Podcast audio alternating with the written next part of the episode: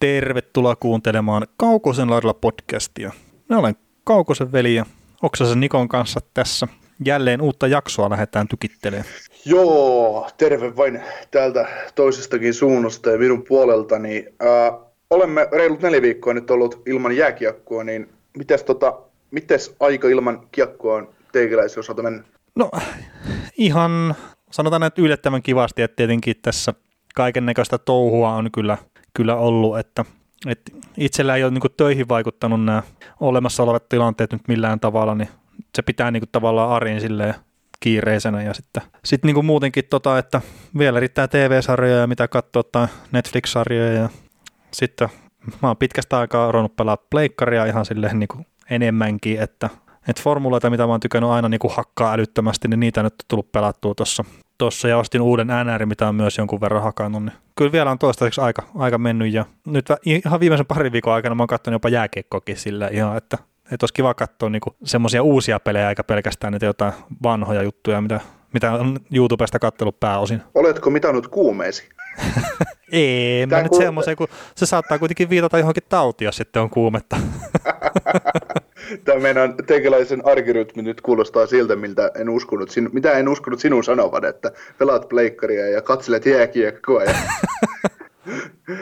Mutta mut, tota, joo, No, itse, itseltä omiltaan sen, niin no, neljä viikkoa ilman kiekkoa, ei, mä tiedä, ei ole, ei ole oikeastaan mitään, mitään muuttunut. Eh, ehkä nyt alkaa realisoitumaan se, että tällä viikolla tai menneellä viikolla olisi pitänyt NHL pudotuspelit alkaa, niin vähän harmittaa kyllä, että, että niitä, niitä pelejä kuitenkin me, me ollaan kesästä asti tehty podcastina töitä sen eteen, että pudotuspelit alkaa, että voidaan puhua. Toisaalta eihän se nyt meidänkä rytmeihin vaikuta mitenkään, että me puhutaan siitä, mitä puhutaan ja, ja tota, silläkään. Se on sitten ihan sama, että, että tota, miss, mitä pelataan, missä pelataan, että aina ei se meidän se vähän aiheet vähän vaihtelee, mutta on se niin kuin, pudotuspelit on aina jääkiekko vuoden parasta aikaa, ja, tai itse asiassa vuoden parasta aikaa, että ei sitä, niin kuin, ei sitä, voi, ei sitä voi vaihtaa mihinkä muuhun, mutta, mutta to, tota, tosiaan sitä varten on katsottu paljon pelejä, että päästäisiin vähän kiinni, miten pudotuspeleissä tulee käymään, ja nyt se on niin kuin, tavallaan valumassa hukkaan, mutta, tai no ei hukkaa, mutta, mutta näin, että NHL-kauden opettelu ilma, ollaan opeteltu taas tätäkin NHL-kautta, mutta todennäköisesti ilman pudotuspelejä.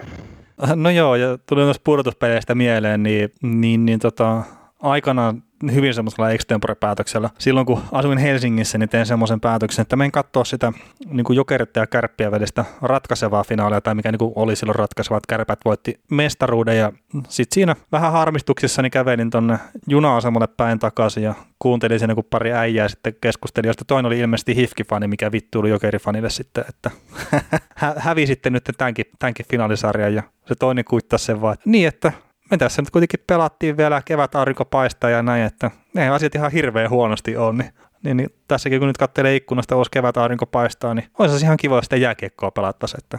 Joo, siis se on niinku osa, osa niinku tätä, ollut itse asiassa ainakin henkilökohtaisesti monen, monen vuoden ajan sellainen osa, että, että tota, huhtikuussa niin pystyt menemään terassille, katteleen ehkä siitä läppäriltä NHL-peliä ja juomaan kaffetta lämpimässä, lämpimässä kelissä ja, ja tota sitten sit tulee niin kuin lähestytään juhannusta ja kelit, kelit lämpenee tai ul, ulkona pystyy touhumaan vaikka mitä ja yöllä on taas pelattu jääkiekkoa, että on, se niin kuin, on siinä se oma, oma juttu, se sitten tiedetään, että oli hyvät lähtökohdat niin näihinkin pudotuspeleihin. Kyllä se vähän antikliimaksia jos ne aloitetaan pudotuspelit heinäkuun alussa, että, mutta niin. uutta, uut, uutta sekin sitten taas, että, että tota, näin.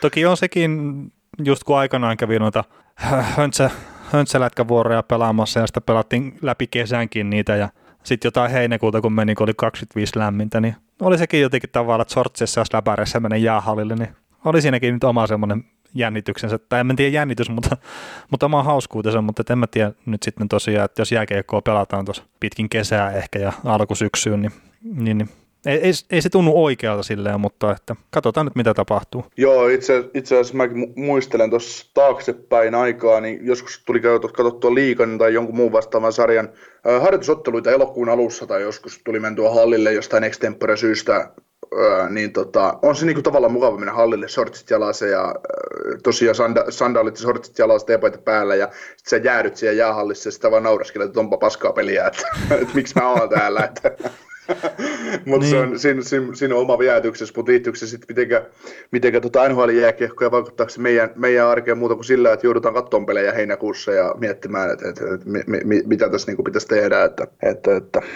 Ehkä, se, ehkä se joskus meillekin, meillekin podcastin tekijöinä toteutuu, että voimme läpi vuoden olla ehkä Kalifornian auringossa ja nauttia siitä, että, että voit mennä hallille, hallille släpärit jalassa ja aamujäille ja ja näistä ehtoolla, ehtoolla ihme, ihmetellään, että, että niin, täällä on edelleen lämmin, että jääkikko pelataan. Joo. Kuulostaa hirveän kaukoiselta, mutta että katsotaan. Kaukosen laidalla, niin kaukosta ajatukset, eikö hä? mutta hei, tämän tota noin, tässä jaksossa niin vähän uutisia, uutisia, mitä on tapahtunut menneellä viikolla ja sopimusuutisia ja Hart Trophy on yksi iso aiheemme tällä viikolla ja tulevaisuudessa ehkä, ehkä saamme, saamme vieraan tähän, tähän meidän lähetykseen, mutta ei, ei paljasteta sitten vielä, että heitellään sitten somen viestiä kun, ja ilmoitusluontoista asiaa, kun, kun asiat varmistuvat. Ja sitten tota, Joo. viime viikon, niin. Joo, no, no siis viime viikolla me puhuttiin muutamasta asiasta, mutta että tuosta niin kun mainitsit nyt, että saadaan ehkä joku vierki tähän, niin me taidettiin viime viikolla siihen loppuun puhua, että kerrotaan tulevasta niin kuin muutenkin tässä podcastissa niin, niin, niin ilmeisesti ainakin osa jengistä on semmoista, mitkä niinku haluaa kuunnella jotain urheilukeskustelua podcastin muodossa ja, ja, jopa ehkä meidän puhumana, mikä aina hämmästyttää kerta toisensa jälkeen, niin ihan välttämättä joka viikko ei uskalla luvata, mutta lähdetään nyt siitä ajatuksesta, että pyrittäisiin tekemään sitä viikoittaista podcastia edelleenkin, että saataisiin maanantaina niin jaksot julki, jota mä itse asiassa nyt julkaissut jostain syystä tämän, äh, tämän poikkeustilan aikana, että mä oon laittanut ne aamu kuudelta maanantaisin julki, en mä tiedä onko siellä mitään merkitystä, mutta mä oon vaan laittanut ne jostain syystä aikaisemmin nyt, että mä oon ajatellut silleen, että, että ehkä jengi tykkää kuunnella niitä niin kuin aamulla enemmän. Mutta. Niin, se on, taitaa normaalisti olla se 10 tai joku muu vastaava, mikä Joo. se on se meidän julkaisuaika, mutta, mutta, mutta tota, NHL on poikkeustilassa, maailman on poikkeustilassa ja peli, peli on poikkeustilassa, että sä oot, o, sä oot nyt kertonut tässä ensimmäisen kuuden minuutin aikana aika paljon erilaisia poikkeustiloja, niin sä oot, mihin sä oot siirtynyt. Että, tota, noin, poikkeustilasta johtuen, niin tehdäänkö me hyvä podcast-jakso tästä? tästä niin kuin, no poikkeuksellisesti voitaisiin ehkä tehdä. niin, mutta tota, itse asiassa mehän ei keskusteltu tästä asiasta yhtään mitään, että luvataan kertoa tässä, että mitkä on tulevaisuuden suunnitelmat. Ihan hyvä, että sä heität sen tämän podcastin alkuun. Mikä siinä? Mikä no, siinä no joo, kun mä ajattelin, että sä siirryt siihen toiseen aiheeseen, mistä me puhuttiin viime viikolla, niin mä ajattelin tähän väliin heittää sen. No niin, ja, joo. Eli ennen kuin mennään uutis, uutisiin, viikon uutisiin ja koronakeskusteluun ja muihin, niin viime viikolla puhuttiin Selkkitrofista ja, ja tota, heitin siihen sitten, että onko NHLS pelaajaa, joka on voittanut samalla kaudella sekä Selkän että Hartin, niin sinä räjäytit pankin tänään ja kerroit minulle, että on.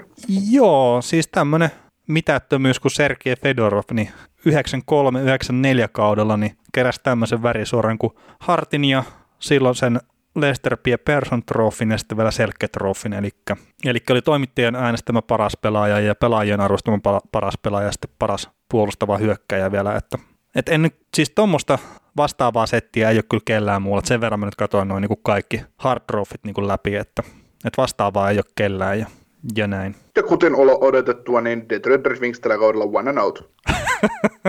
niin.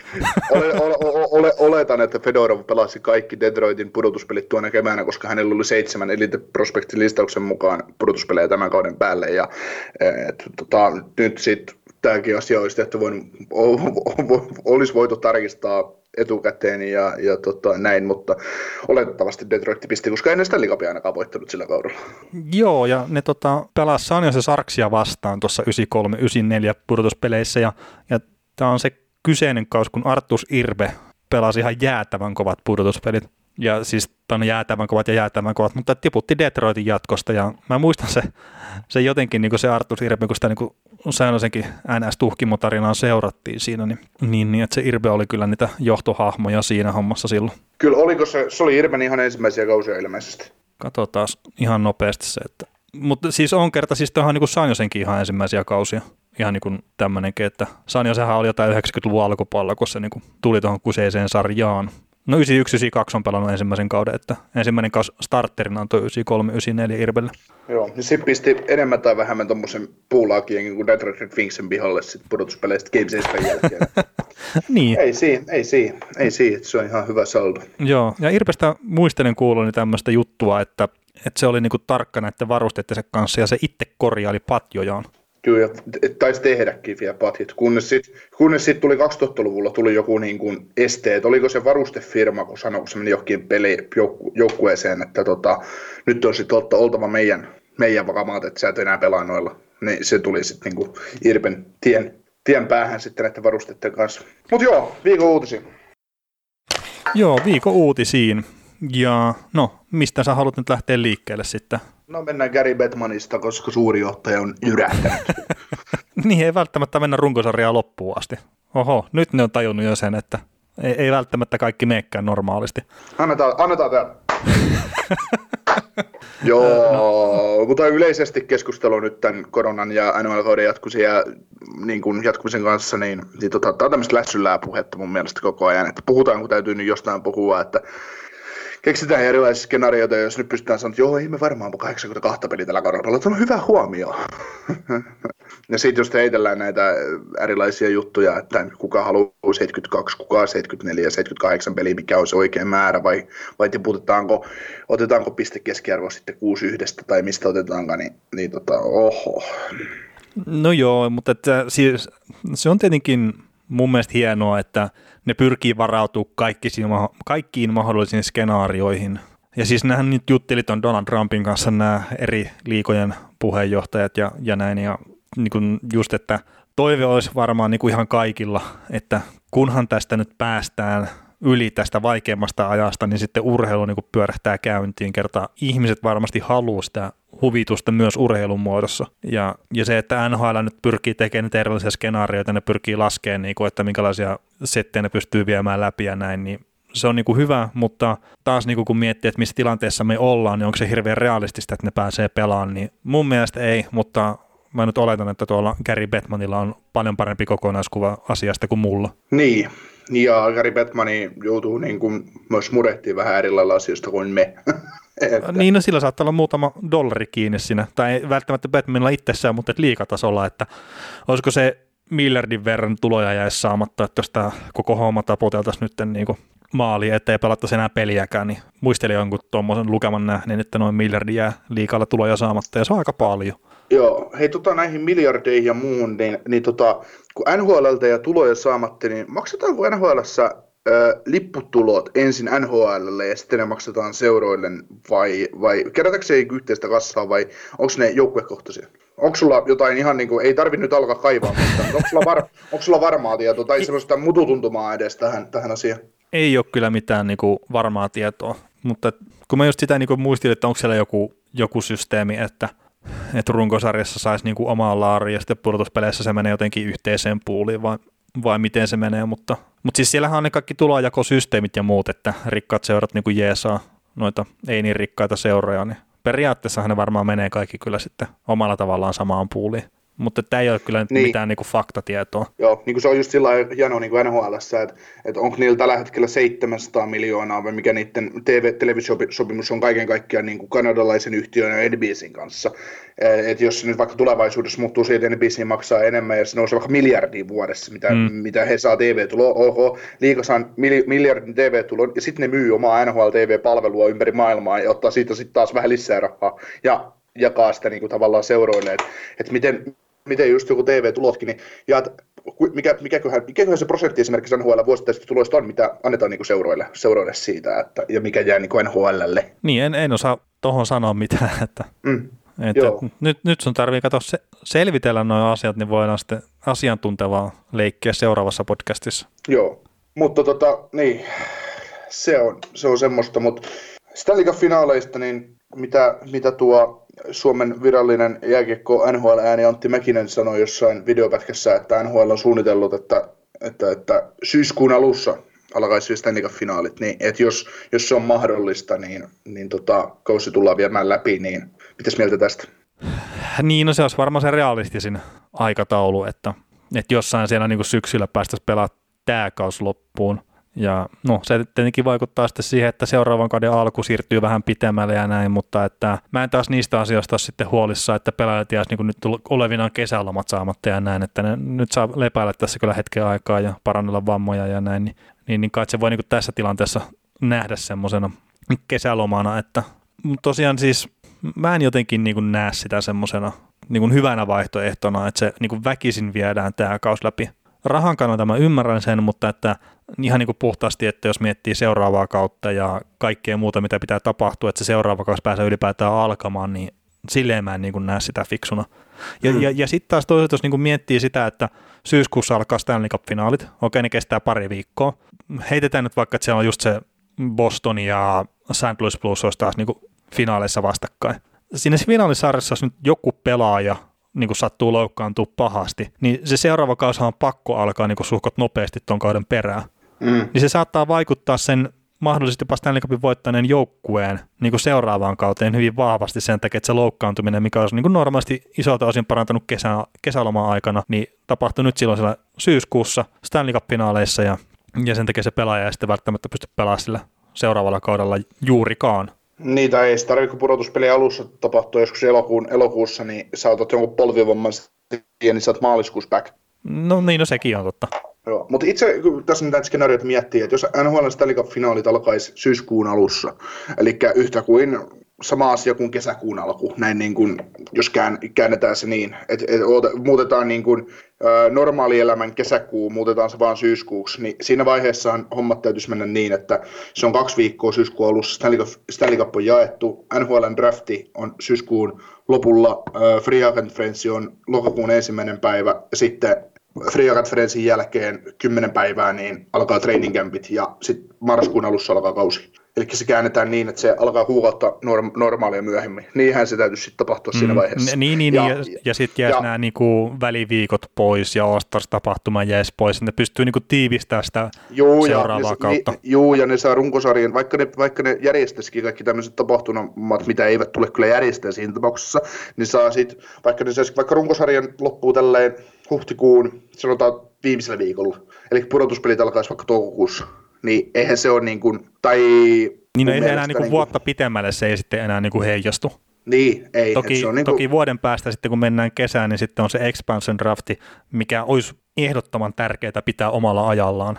Mm, niin, niin, mutta tota, se, se, on juuri, juuri näin, että, että mut expansion draftin pystyt pitämään kaksi päivästä viimeisen Stanley Cup-finaalin jälkeen, että ei se, sehän on tavallaan niin, kuin niin yksinkertaista, että niin, jos, ja siis, jos, jos se haluaa. Niin, ja siis sama kaikki noin niin varaustilaisuus, sen pystyy tekemään niin kuin nopeasti Stanley Cup-finaalien jälkeen free agentit, mitä onkaan, niin ne pystyy tekemään lyhyemmässä ajassa ja tälleen, että että tämä ei ole semmoinen tilanne, mitä kukaan nyt on niin kuin pystynyt välttämättä niin kuin jossain simulaatiossa käymään läpi, niin, niin, niin tai pistää edes minnekään paperille, että jos tapahtuu, on joku tämmöinen tilanne, niin te, toimitaan näin. Että, että tämä on nyt tämmöinen erikoistilanne ja sen mukaan mennään ja ne pystyy varmasti niin kuin sopimaan niitä asioita silleen nopeutetuksi pelaajien kesken ja tämä on pelaajillekin kuitenkin sitten, niille olisi tärkeää, että ne pääsisi pelaamaan, ettei niitä eskuroi jotain 40 pinnaa sitten ensi kaudella. tai näin, että se on niillekin rahaa sitten kuitenkin. Niin, ja sitten just joku pudotuspelitkin, niin, tai runkosarja, että jos mitä runkosarja ruvetaan menemään läpi, niin nykyään on puhuttu sitä, että, että tota, pelataan p- paljon back-to-back-pelejä. No, ei, no sitten se vaan muuttuu sillä että sä pelaat kolme peliä putkeen joskus. Hmm. Kolmena päivänä putkeen, mitä harrastetaan AHL esimerkiksi. Niin, niin mutta tämä niin. ei semmoisenkaan välttämättä ole tarvetta mennä. Ei, että... ei, ei, ei, että ei se, ei se, taikka siitä just, että Stanley Cup-finaaleihin tai Stanley Cup-pudotuspeleihin ensimmäisellä ja toisella kierroksella esimerkiksi Gameit, Gameit 5 ja 6 pelataan back-to-backkeinä. Hmm. Eli kotiedun merkitys kasvaa esimerkiksi kahdella, kahdella ensimmäisellä kierroksella. Jokaisen sarjan mahdollisesti Game 5 ja 6 pelata back to backinä, sitten yksi päivä taukoa ja Game 7, koska NHL-pudotuspelikin, ne on pelattu, me pelataan aika pitkävetisesti läpi. No joo, ja just se, että viime vuonnakin puolitoista viikkoa, vai mitä sitä oli taukoa niin kuin konferenssifinaalien ja Stanley Cup-finaalien välillä, niin siellä on aika niin. paljon semmoista löysää, mitä pystyy ottaa pois sieltä. Niin, niin, niin. ja ei se niin kuin, ja se on poikkeustila. Mm, niin kyllä. Ei se, se kestää sen yhden kauden ja näin, että, että se on niin kuin, mutta se toistuvaksi ei, ei, ei ole tulossa jäämään, mutta kyllä se niin kuin, jos marraskuussa kausi alkaa, niin se kuukausi, kuukausi on ihan höllää, höllää että sen saa kyllä, sen saa NHL kirittyä kiinni, ja vaikka se nyt tavallaan sitten tulisikin kausi loppuisi kaksi viikkoa normaaleja myöhemmin, niin se ei vaikuta pudotuspeleihin tai mihinkään oikeasti millään lailla. Ei, tai vaikuttaa vähän, mutta mm. ei, ei, ei suuremmin. No mutta tota, hypätäänkö eteenpäin ja...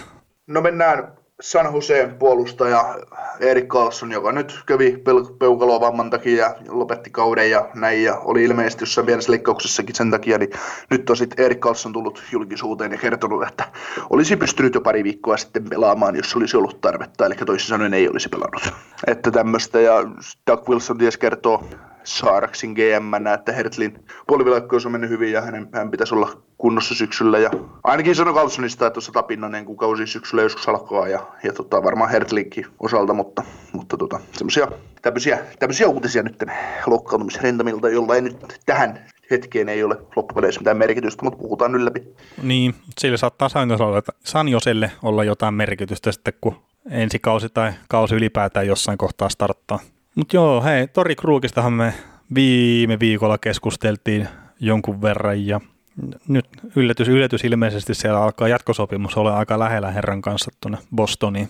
Joo, itse pohdit, sanoit sitä, että äh, puhuttiin, oliko viikonjokkuna Boston just viime viikolla, Joo. niin tuota, että mikä Bostonin tulevaisuus on ja, ja näin, niin ja äh, heitit ilmoille sen, että mikäli Krugin kanssa ei jatkoa tuu, koska on ufa pelaaja tänä kesänä, niin, niin tota, tota, tuottaa ongelmia, niin, niin, niin, niin nyt sitten Krug on, Krug ja Don Sweeney on julkisuudessa kertonut, että, että tota, asiat ovat ihan hyvässä mallissa ja, ja Kruki toivoo, että ei ole pelannut viimeistä peliä vielä sitten Boston Bruinsin paidassa ja hän ei, mutta, mutta kyllä no Sweenin, Sweenin puheet, että, että, meillä on ollut hyvät, hyvät tuota keskustelut päässä ja odotetaan, että päästään maaliin kaikissa asioissa, niin ne tarkoittaa sitä, että saattaa olla jo tällä viikolla, kun podcast on julkaistaan maanantaina, niin saattaa olla seuraavan podcastin tiedotettavaa Dori Krugin uudesta jatkosopimuksesta. No en ehkä ihan niin pitkälle menisi kerta tämä NHLn palkkakatto. Niin, homma si- on hyvinkin niin kuin mysteerisessä tilanteessa tällä hetkellä, että, että joo, niin, ne voi niin kuin varmaan jotain periaatteellisia juttuja niin kuin sopia, mutta että ennen kuin, niin kuin joukkue tietää ja Krugin niin kuin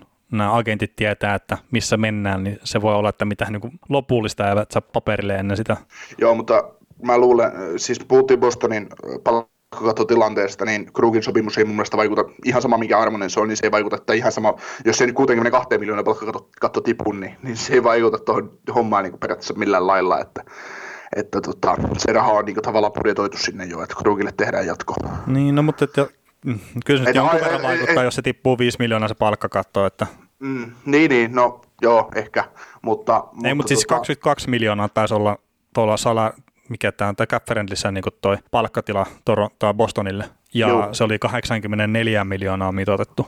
Joo. Niin no, no okei, sitten jos ottaa se 5 miljoonaa pois tai se tippuu 5 miljoonaa tämän kauden tasosta, niin kyllä se niin kuin aika paljon kinkkisemmäksi menee, mutta että siinähän se on taas, niin kuin, että kun ei Tori Krukin kanssa nämä niin kuin agentit tiedä, että mikä se on, niin ei ne voi niin kuin määritellä sitä Tori Krukin arvoa oikein kunnolla. Mm. Että totta kai niitä on pakko niin kuin miettiä se sitä kautta, että mikä se tuleva palkkakatto on. Mm. Tota, niin ja sitten yhtenä suurena asiana niin tähän Krukiinkin, niin signing bonus.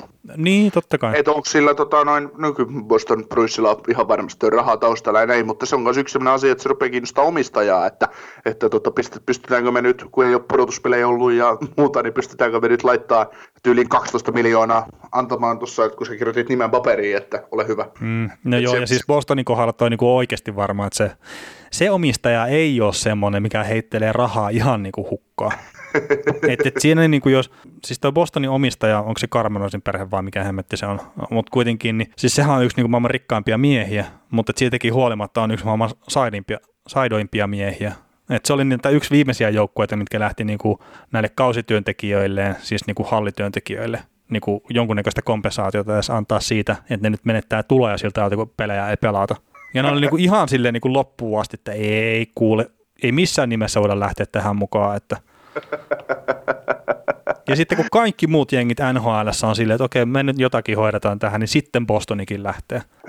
Jeremy Jacobs niin on 481. ensimmäiseksi rikkain mies tässä, tota, tai ihminen, ihminen maailmassa. Tällä, tällä omistajalla kyllä se paalua pitäisi olla, mutta, mutta, mutta hänellä ilmeisesti olisi vähän vähemmän paalua, jos hän jakaisi sitä jo koko ajan kaikille. No joo, mutta että toi, toi, se, se, se, on totta tavallaan, mutta, mutta sitten Joo. nämä niin tämmöiset, että miten pistetään tavallaan sitä hyvää kiertämään ja minkälainen merkitys sillä on motivaatioon tehdä joitain asioita hyviä näin, niin, niin, niin se, voi, se voi olla, että siinä, siinä ei välttämättä semmoinen ihan niin kuin paras fiilis ole aina tuolla Bostonin organisaatiossa tehdä kuitenkaan sitä hommaa. ei, mutta siis ymmärrän, semmoinen... Ymmärrän, niin kuin... ymmärrän ihan täysin pointin, ei, ei ole niin kuin kahta sanaa tietenkään. Niin, mutta et siis ihan mieti pelaajakin. Että siis, okei, niitä varmaan kohdellaan hyvin, mutta sitten jos ne niinku seuraa vierestä sitä, että heitä omistaja haluaa niinku maksaa noille, että meidänkö tämä pitää niinku hoitaa, niin mikä se niiden motivaatio on niinku pelaa sille logolle niinku ihan täysin. Toki pelaajat pelaa toisilleen myös, että, että, että se niinku auttaa tosi paljon, mutta, mutta, mutta sekin, sekin vaan voi olla sitä, että joskus mietitään näitä, että minkä tekee jotkut joukkueet ei niin kuin ikinä ota sitä askelta eteenpäin, niin siellähän saattaa olla jotakin muutakin kuin sitä, että onko siellä niin kuin oikeanlaiset persoonat pukukopissa ja näin. Joo. Mutta mitä jatkosopimuksista, niin no Matthew Barsalistakin juteltiin viime viikolla ja no Barsal haluaa itse jatkaa ja enää mitään ongelmia niin kuin sen uuden sopimuksen syntymisen kanssa, mutta että yllättäen tässä nyt ei mitään keskusteluja älyttömästi ole no, että Luu ja kaikki muutkin vielä tähän, tähän kauteen haluaa keskittyä, mutta hommat sitten hoidetaan sillä aikaa, kun ne tota, pystyy hoitamaan. Joo. Mutta ei kai tuohon Barsalinkaan mitään ihmeitä, että... Ei, meillä on todella, siis ylipäätään tuleeko tota noin, tuleeko tota, tota, tota, tota, minkäännäköisiä markkinoita kesälle, niin nyt on ainakin tulossa tylsä RFA-vuosi, että jos Barsalkin, Barsalkin on yksi RFAista, niin, niin tota noin, hänkin todennäköisesti kirjoittaa, kirjoittaa sopimuksen niin kuin normiaikataulun mukaan heinäkuussa. Niin, no katsoo nyt, että mikä on tällä kaudella normiaikataulu. Niin. Joo, mutta sitten tota, yksi tuommoinen niin ihan mielenkiintoinen poiminta, mitä tuo Elliot Friedman oli, oli sanonut tuossa radiolähetyksessä, että toi Dylan Strom saattaisi olla saatavilla Chicago Blackhawksista, niin eikä sitten välttämättä olisi ihan älyttömän hintainenkin, mitä oli niin kuin maininnut parinkin kertaa siinä kyseisessä radiolähetyksessä, niin mitä mieltä tästä? No ilmeisesti siellä on Chicagolla jotain, jotain parempaa tulossa alempaa, että, että, että tota, joku Kirby Daho on esimerkiksi ottanut se Stromille, Stromille, Stromille, Stromille kaavailun paikan, niin ja koetaan, että Stromi ei ole kolmas sentteri, sentteri ole sille hyvä rooli, niin tässä on ehkä syy. Takka sitten ei vaan, niin kuin, ei vaan riitä sitten taas. mutta en mä, en mä Stromin kohdalla sitä usko. Että, e, jotkut pelaajat ne tarvii top 6 roolia, eivät sovi keski, keski, tai middle six rooliin, niin sitten täytyy, tota, noin, täytyy tota, täytyy keksiä jotain muuta, ja se on varmaan, jos Chicago näin kokee, niin pelaaja ja joukkueen kannalta, pelaaja-uran kannalta ja joukkueen kannalta, niin paras mahdollinen vaihtoehto. Et sitä mä nyt ihmettelen, että minkä takia Stromi on tuonne hankittu niin kuin Nick Smaltsiin ja kumppaneihin, mitä siis samassa kaupassa ikinä menikään Arizonaan, mutta, mutta kuitenkin. Niin. No siis nehän sai Stromin silleen halvalla ja, ja, ja näin, mutta että en mä nyt tiedä, onko Chicagossa niin paljon sitä hyökkäysvoimaa, että Stromi kannattaisi ihan vaan sivuun siirtää ihan vaan niin kuin pois jaloista. niin, mutta jo ihan mielenkiintoinen vaan seuraa, tota, että tapahtuuko sen kanssa mitään vai ei, mutta itse vähän ihmettelin vaan tota huhua, minkä Friedman oli, oli tota, heittänyt ilmoille Stromin suhteen. Joo, tämä on jännä muuten, koska sitä trade voisi tapahtua.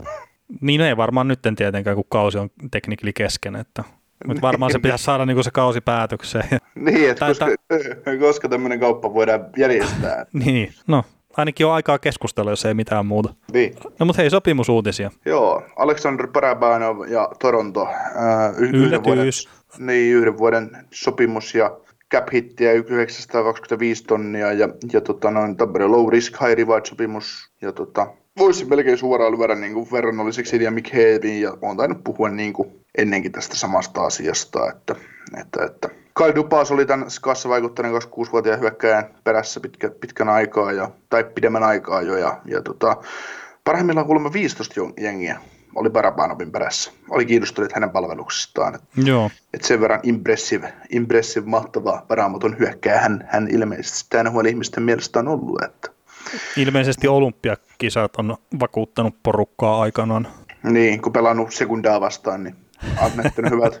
En mä, en mä tiedä, siis Paraban, mä oon Skambelea nähnyt aika paljon tässä viime, viime vuosina, ja ei, en mä tiedä, Paraban on ihan hyvä pelaaja, mutta ei se, ei se er, er, niin kuin erotu. Siis en mä sitä pidä minään super laitahyökkääjänä, että, että tota, on totta kai perusvenäläiseksi on oma yksilötaito ja näin, mutta enemmän just tosiaan sinne sy, semmoinen syvyyshyökkäjä kolmoskenttää, että taikka sitten, että jos löytyy joku semmoinen kombinaatio, jossa tulee sniperi, John Tavares ja Barabanov toiseen laitaan, niin sitten. Mm. Mutta semmoinen tä- ketjun täydentäjä, mutta ei, ei, ei, ei mikään pelaaja, minkä varaan sä periaatteessa koko sun hyökkäystä voisit rakentaa. Et ei, ei, ei, ei, ei sillä lailla, mutta, mutta semmoinen, no, luulen, että voi olla parhaimmillaan 20 maali mies nhl Ihan parhaimmillaan, mutta ei en enempää.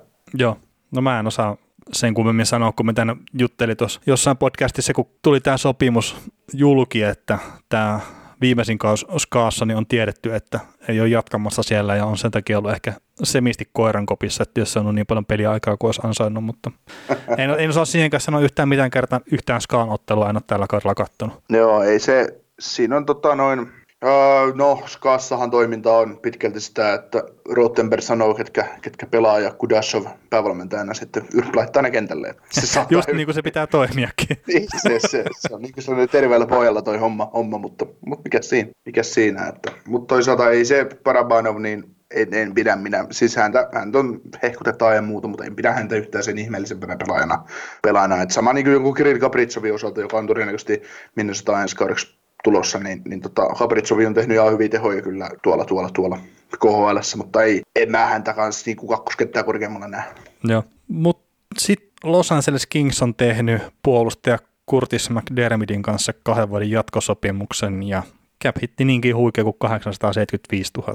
Niin, no mä pohdin, tota, kun mä kirjoittelin näitä asioita ylös ja katselin McDermidia ja ää, juttuja, niin minkä takia tämmöisille pelaajille tehdään sopimuksia, mutta tota, No isokokoinen puolustava puolustaja, joukkueen, niin kuin mä väitän, että se on de, Kingsin puolustuksen ylivoimaisesti heikoin lenkki.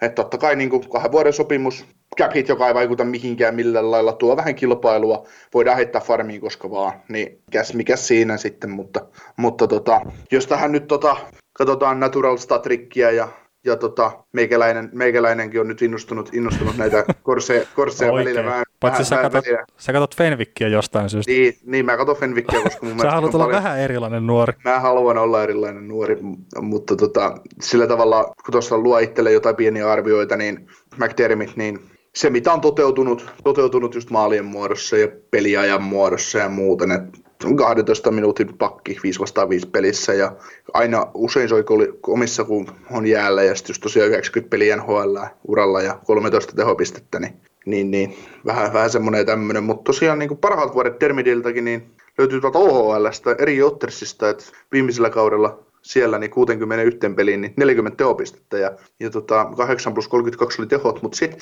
öö, mä väitän, että siinä on syysä, minkä takia, minkä tämä kaveri on saanut 32 teho, syöttöpistettä tuolla kaudella. Ja syy, syyt siihen ovat Dylan Strom, Alex de Pringat, Travis, Der, Travis Dermont ja sitten tämmöinen Never Heard Connor McDavid, niin.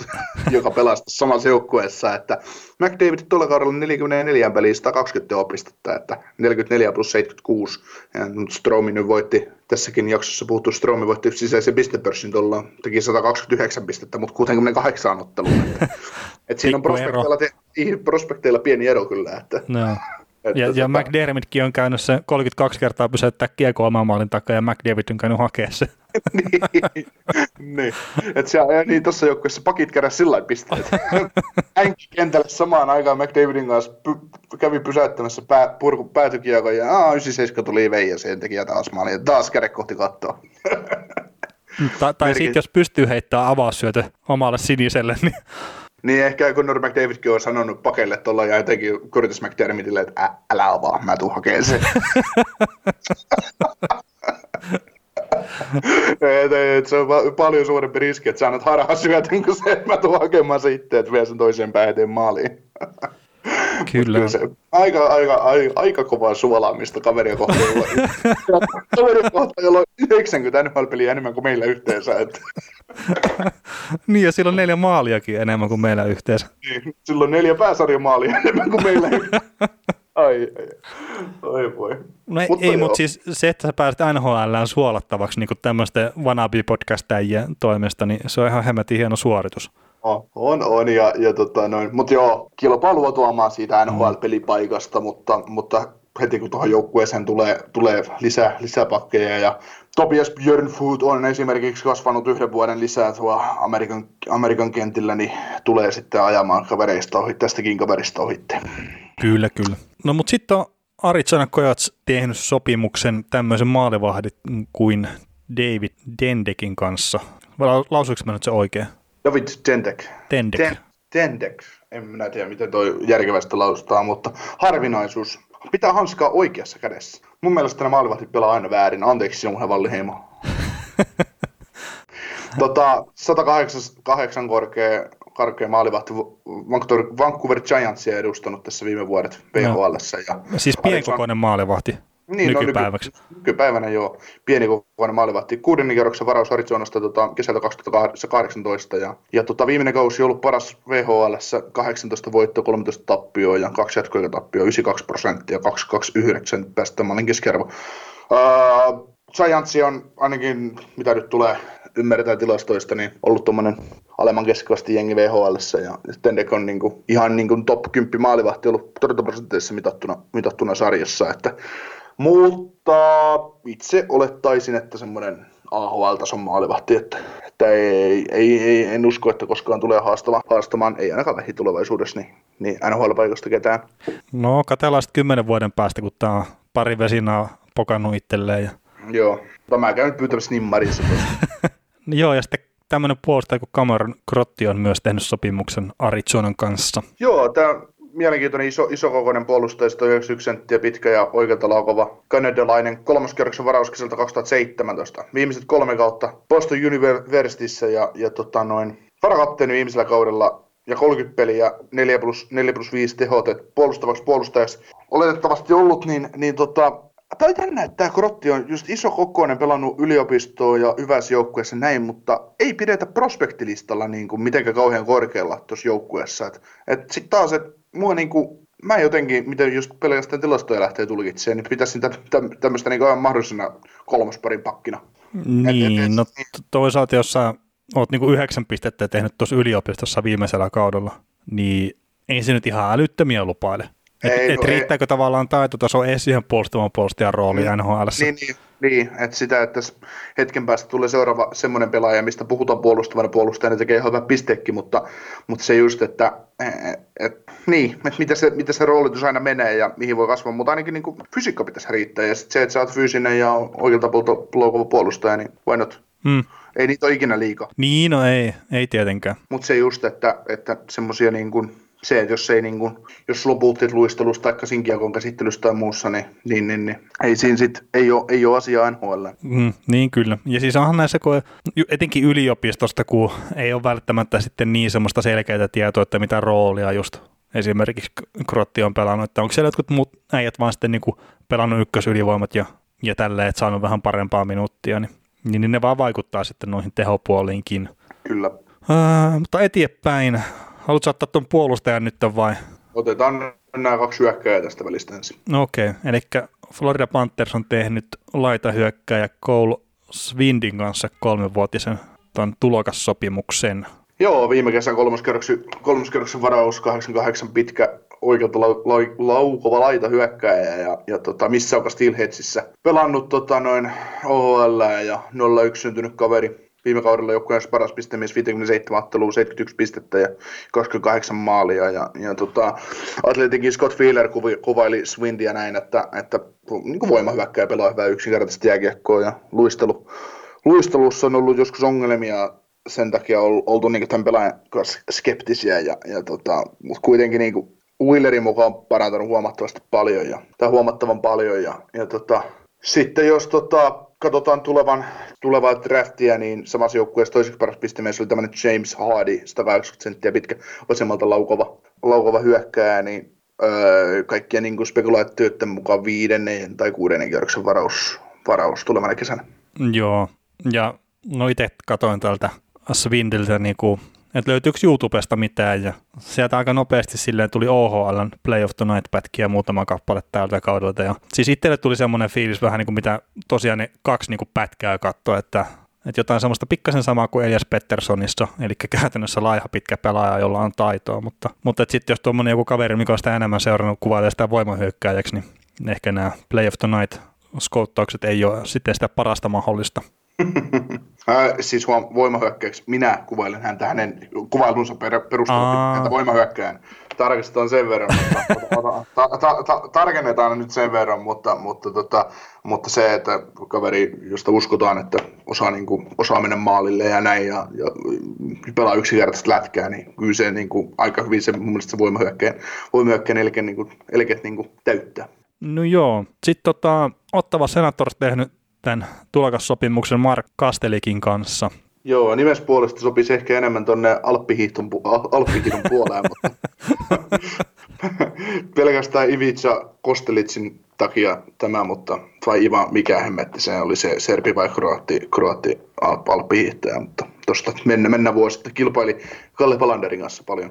Joo, mitä näitä nyt on? Niin, mitä näitä nyt on. Niin, 21-vuotias iso kokoinen 191 senttiä ja 100 kilo raitin, raitin puolelta laukava keskusyökkäjä ja Senatorsin kesän 2019 viidennen kierroksen varaus, että vanhana pelaajana NHL varattu kaveri, mutta Senators ehkä näki tässä kaverissa jotain. Niin, nohan tuo, mitä 47 maalia tehnyt tuossa niin toissa kaudella itse asiassa varmaan.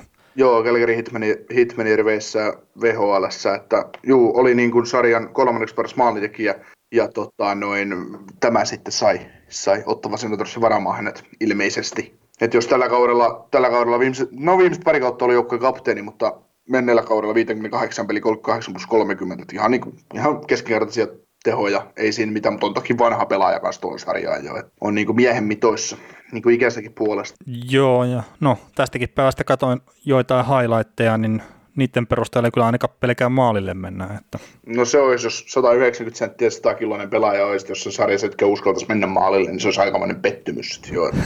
no, mutta on, on niitäkin. On varmaan. Mutta tulee näistä niinku, tavallaan yliikäisinä varatuista ja sitten vähän vanhemmalla iällä hyviä tehoja, niin kun junnuissa tehneistä pelaajista mieleen, että Jordan Martinu, mikä tällä hetkellä pelaa Carolina Hurricanesissa, niin, niin, niin sekin sitten tuossa niin viimeisellä VHL-kaudellaan niin 72 peli täräytti tota 40 maalia ja, ja, ja, sai sitä kautta sitten kakkoskerroksen varauksen tuonne tonne Phoenix Coyotesiin ja oli muistaakseni niin just silleen, että se oli edellisenä kesänä ollut niin kuin jo varattavissa, mutta että olivat silloin niin kuin, kukaan ei ollut halunnut sitä, mutta niin vaan tuommoinen 40 maalia junnuissa, niin sitten vakuuttaa sen verran, että varaavat. Ja toihan Martin nyt on kuitenkin pelannut silleen niin kuin ihan OK-tasollakin, että niin kuin täyttää paikkansa NHL-joukkueessa. Joo, tuohon tota Kastelikkiin sen verran, että mä pidän häntä hyvin pitkälti samantyyllisenä keskushyökkäjänä, mitä Washington Capitalsin varaamaan 2001 syntynyt Alexei Protas, eli tota, isokokoinen, isokokoinen keskushyökkäjä, mutta Protas teki just tälläkin kaudella 10 pistettä enemmän samaa sarjaa ja on kaksi vuotta,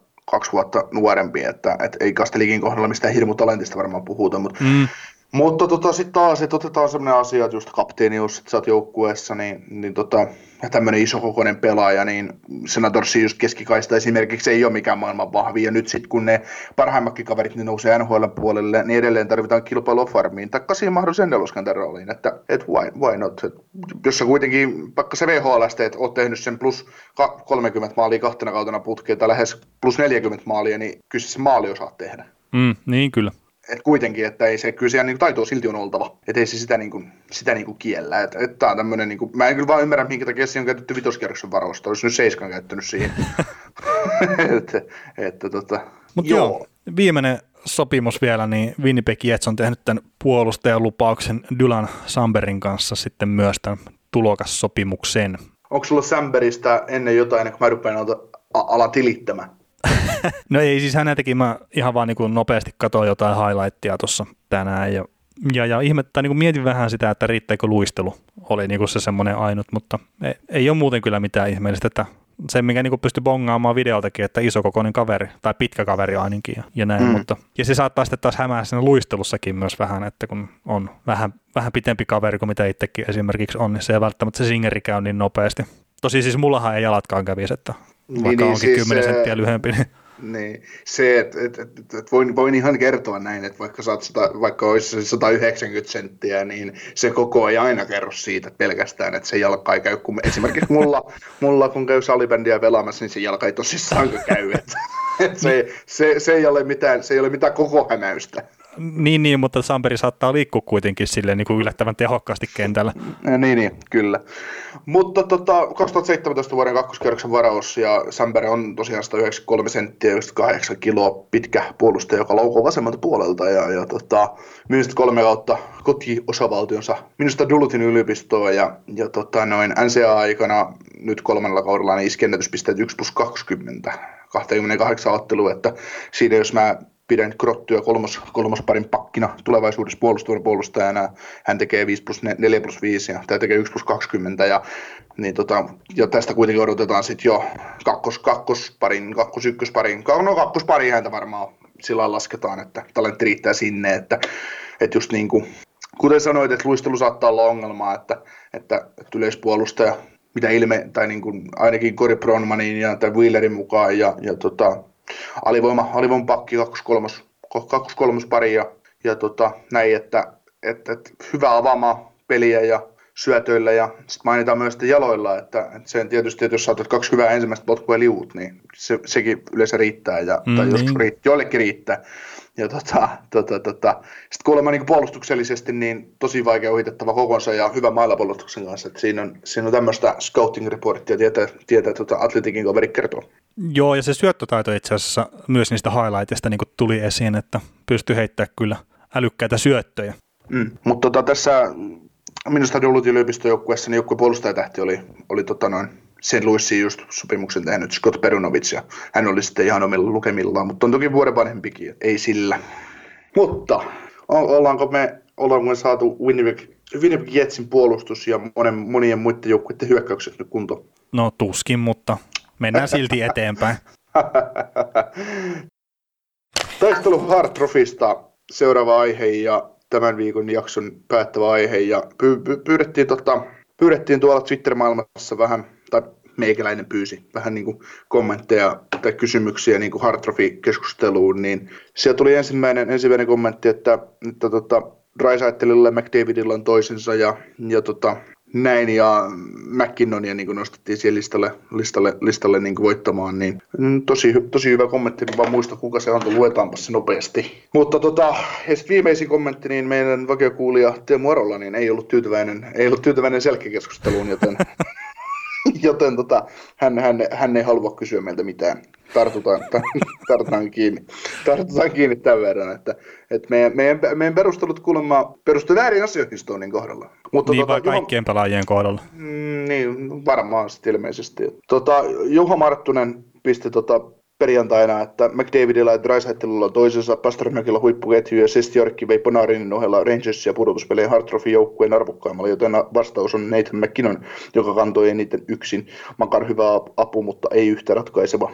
Tämä oli kommentti ja kiitos siitä. Joo, mutta tota, mitään tietenkään keneltäkään kysymättä, niin mähän lähdin niinku omasta mielestäni listaa joka ikisen joukkueen niin arvokkainta pelaajaa, mikä on sitten joidenkin joukkueiden kohdalla oli vähän vaikeaa, kun tuntuu, että siellä on niin pelkkää tasasta kuraa vaan niin kuin mistä valita. Ja mä itse niin kuin laitoin näitä kolmeen koriin, että on tavallaan nämä niin kuin NS-kurajoukkueet, silleen, missä ei voi niin kuin nostaa ketään selkeästi oikein välttämättä arvokkainta pelaajaa. Ja sitten on tämä ää, kakkoskori, missä on niin kuin ihan oikeasti hyviä pelaajia, on selkeästi joukkueessa ehkä arvokkaampia pelaajia näin, mutta ne ei ole niin kuin sinne keskustelussa vielä mukana. Ja sitten on nämä niin kuin ykköskoriäijät, minkä joukosta niin kuin mun näkemyksen mukaan valitaan hard-voittaja tällä kaudella. Niin mitä mieltä sä oot, niin kuin, että haluatko, että käydään nopeasti nämä niin kuin läpi, eli ei jäädä hirveän pitkäksi aikaa niin kuin kiinni näihin kaikkiin pelaajiin tietenkään. Ja, Joo, ja sitten ja sit, tota, tietenkin kun mennään tuonne kärkeä kohti, niin sitten niissä niin kuin, otetaan pikkasen pitempi keskustelu. Joo, pyytään kolmos- ja kakkoskoria läpi. Kolmoskori pyyhitään läpi ja kakkoskoriin vähän tartutaan ja ykköskoriin otetaan sitten enemmän, enemmän pontta. Joo, ja siis mä yritin näitä pistää niin kuin vähän järjestykseen näitä niin kuin kak- kakkos- ja kolmoskoriakin, mutta ei ne nyt ole välttämättä missään semmoisessa niin absoluuttisessa parhaassa järjestyksessä. Mutta Anaheim Ducksista niin mä nostin Cam Fowlerin sinne ihan vaan sen takia, että ei siellä ole oikeasti hyviä ehdokkaita ja Fowler on ollut ehkä niin kuin jollain tasolla kuitenkin tuon heikosti pelanneen Daxin niin kuin parhaimpia pelaajia. Ketsavi olisi voinut ehkä nostaa myös, tai ehkä jopa Adam Henrikin, mutta Fowlerin päädyin. Onko mitään vastaväitteitä? Ei. Joo. Aritsonalta niin Antti Ranta tai Darcy Kemper. En pysty nostaa ketään muuta kuin noin maalivahit. Ja niistä, että kumman, niin heittäkää kolikkoa. Kemper. Joo, sovitaan niin. Äh, se Sarks, se eniten sukeltanut joukkue tällä kaudella, niin Logan Couture, kapteeni. Mutta sielläkin niin ei oikeasti ole mitään hyviä ehdokkaita, kun on pelannut niin huonosti. Niin, jotkut vois nostaa ehkä puolustaja Radim Simekin, mutta sillä ei mitään merkitystä taas.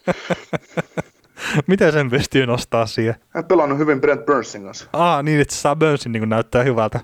Niin, et, niin, tai saa pidettyä omat tilastot siedettävänä Brett Bursin kanssa, no ei vaan, mutta puhutaan joukkojen arvokkaimmista pelaajista, niin no joo, Kutur, Kutur ja näin, mutta joo, no, ei, joo. Siinä, ei, ei, niin kuin, ei puhuta kuitenkaan yhden joukkojen arvokkain pelaaja San Josessa sitä arvokkaista pelaajaa ei ole, niin mm. Kutur on ihan hyvä valinta siihen, ei siinä ole niin mitään kahta joo. joo. No Detroit Red Wings, niin Dylan Larkin, ja onko siellä ketään muita? Filppula, miinus 40 vai mitä sillä oli? Jos halutaan plus-minus-tilaston taas nostaa tähän mukaan. Joo, itse asiassa mä naureskelin Detroitin kohtalo sitä, kun joku tyyppi pisti, pisti, pisti tota jatkoja keskustelupalstalle, että ää, jossain pelissä, kun Andreas Athansiu edusti, edusti vielä tota Detroitia, niin oli ottanut plus kaksi tai plus yksi tai pelannut jopa nollan, niin, niin tota, ei saakeli, että Andreasin miinus per pelitahti, niin se, se nyt kusee taas paha, pahasti, että ei päästy miinus kahdeksan kahteen, että jos, sitä tahti, jos tätä tahtia nyt yritetään kääntää yhtään mikään suuntaan. Että. niin, niin. Joo. Mutta eteenpäin tota Dallas Stars, niin mä nostin Tyler Seguinin tuohon, että joukkueensa paras pistemies 50 pisteellä ja kakkosena sitten Jamie Benn 39 pisteellä. Ja kysymys on, että mitä helvettiä siellä Dallasissa tapahtuu. Hän ne dominoi. Niin, no, ne, ne dominoi. Itse asiassa Heiskasen olisi oikeasti voinut nostaa tuohon myös. Mutta, mutta Heiskanen on huono kauden.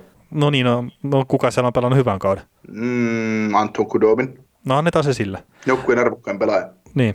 No joo, mutta Dallasissakin, nostapa tuolta nyt sitten tosiaan joku esiin. No hei Devils, niin Mackenzie Blackwoodin nostin tuohon ton huonosti pelanneen joukkueen näitä harvoja val- valopilkkuja, joka sai sitten niin tuosta loppukaudesta niin ihan oikeasti pelijoinen päästä kiinni. Joo, silloin kun peleillä ei enää mitään merkitystä. No joo, se, se on totta myös. Öö, Los Angeles Kings, Antse Kopitar, joukkueensa paras pistemies ja 19 pistettä eellä ja Falloni. Vaikea löytää ketään muita tuohon, etenkin kun ma- maalivahit on pelannut heikosti.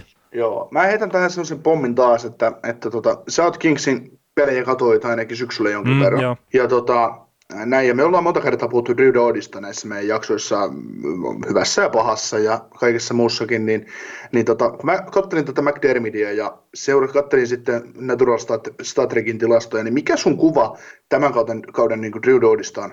No parempi kuin edellisellä kaudella, mutta en mä nyt välttämättä sano, että se on mikään niinku niiden huippukausien Drew ollut. Öö, kuuluuko Norris-keskustelussa top 10? Ei. Sitä just, että, että, että tota, tässä on just se merkitys, että me puhutaan aina pelien katsomisesta ja pelien katsomisen merkityksestä ennen kuin sä rupeat tulkitsemaan ketään pelaajaa. Niin just mä kylläsin näitä natural statrikkejä ja muuta läpi niin koko Kingsin osalta, niin just sitä määrää, mitä joku Drew Doody pelaa, pelaa, ja näiden ihan taas puhtaasti tilastojen osalta, mm. niin, niin, niin Drew Doodin tilastothan näyttää tosi hyvältä siihen nähden, että missä hän pelaa ja kuinka paljon hän pelaa ja näin poispäin. Niin tämä on just se kuva siitä, että, että, että tota, puhutaan, että Drew Doody on slumpissa ja näin, mutta tilastot ei aina tavallaan kuvaa. Oho, ne on pakkasella, niin kuin just joskus maalitilastot ja mitä mä siellä osaan katsoa ja näin. Mutta mut, mut, niin sillä lailla, että sä pystyt suoriutumaan elittipakin lailla kyllä niin kuin tavallaan huonossa organisaatiossa, mikä niin kuin räjähtää sun ympäriltä, ympäriltä käsiin, mutta se, silti se pelaaminen ei näytä siltä, että sä oot se elittipakki enää, mitä sä oot ollut joskus. No joo, ja siis Dogtin kohdallakin, niin mä jotenkin koen silleen, että se elää sitä voittamisesta, ja sitten jos se joukkueelle on niin oikeasti mahdollista menestyä, niin se vähän näkyy siinä sen pelaamisessa. Mm. Mutta joo, mennään eteenpäin. Minnesota Wild, niin Ryan Sutteri mä nyt nostin tuohon, että jotenkin se semmoinen – tasaisen harmaa joukkueen, tasaisen harmaan suorittaja, niin mun mielestä sopii tuohon. Joo, no mä nostasin sen kakkosmaalivahdin esille, että ilman Steilokin otteita, niin tuo niin. joukkue ei olisi todellakaan mennyt pudotuspeleihin, kun ykkösmaalivahti floppasi ja kakkosmaalivahdin Mä, mä en pidä Steilokkia sitä NHL tason kakkosmaalivahtina. Ne on pystynyt nostamaan tasonsa ja pitää, pitää niin tekohengittämään tuota Minnesotaa. Mutta, no joo, mutta... toisaalta Minnesota on edistynyt tilastojen valossa yksi NHL parhaista joukkueista, niin se, että Steilokki pystyy pelaamaan jollain säädisellä tasolla, niin on vain tavallaan se minimi-oletusarvo. Ja se kertoo myös siitä, että miten huonosti sitten ykkösmaalivahti on pelannut joukkueessa. Mm. Mutta Suter ei ole ikinä huono valinta. Ei, ei, ja siis pelaa tietenkin ihan älyttömiä minuutteja ja kaikkea. Joo, New York Andres, Matthew Barsal, että joo, oma joukkueensa paras, mutta mä niin kuin jotenkin itse koen ton Islandersin semmoisena joukkueena, että, että se on niin kuin osa sitä koneistoa tavallaan, mikä toimii hyvin, tai ainakin toimi pääosin hyvin tuossa kauden aikana, ja, ja, ja Barsal ei sieltä onnistunut mun mielestä niin kuin tarpeeksi erottautumaan, että voisi tämän korkeammalle nostaa. Oletko samaa mieltä? Uh, joo, siis tuossa just Barsalin niin sopimustilanteesta, niin kyllä mä, niin kuin, mä odotan sitä kautta, kun Barsal lyö kunnolla läpi, paukuttaa sen 80 pistettä. Siis oli, oli pelitapa mikä hyvänsä. Niin, taisi tulokaskaudella tehdä kuitenkin se jo. Mutta oliko siinä tavarassa vittamissa? No saattoi olla ja saattoi joukko pelaa vähän eri tavalla. no, vapa- New York saa sen tavarasleivon multa edelleen. Että.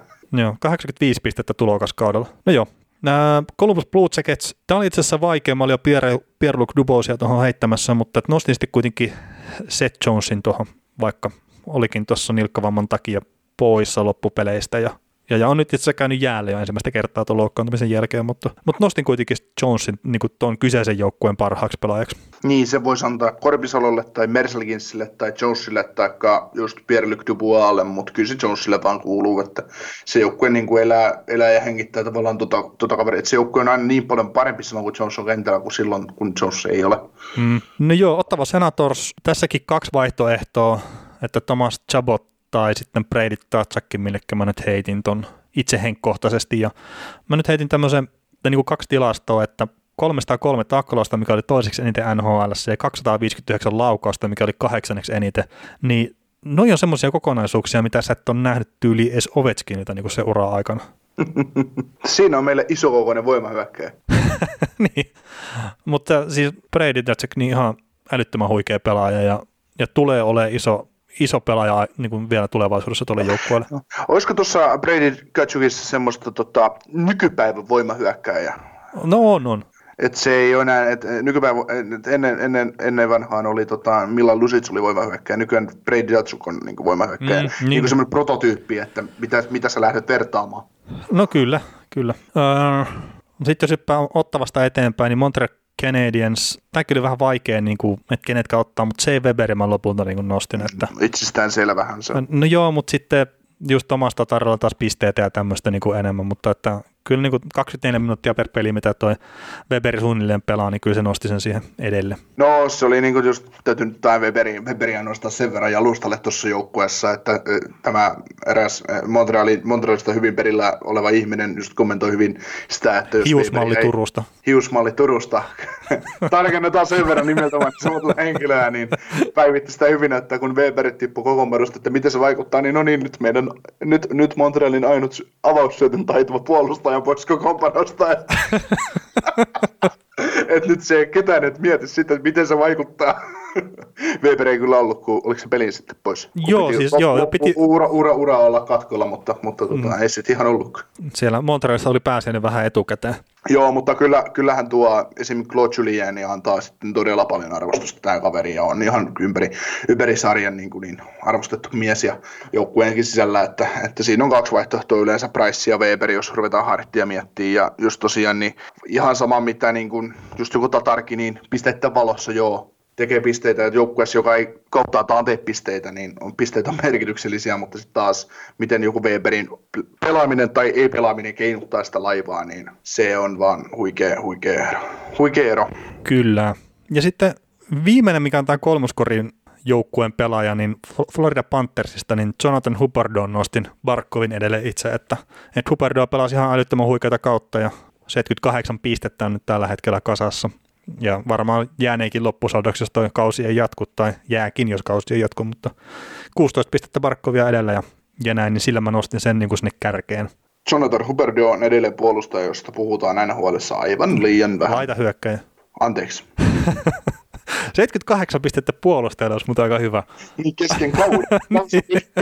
Keskitettyä, että siitä pelattiin vaan kuitenkin se, se tota, vajaat, tai no, se noin 80 pinnaa kauden runkosarjan mm. peleistä. Joo, mutta siis aliarvostettu laitehyökkäjä. Kyllä.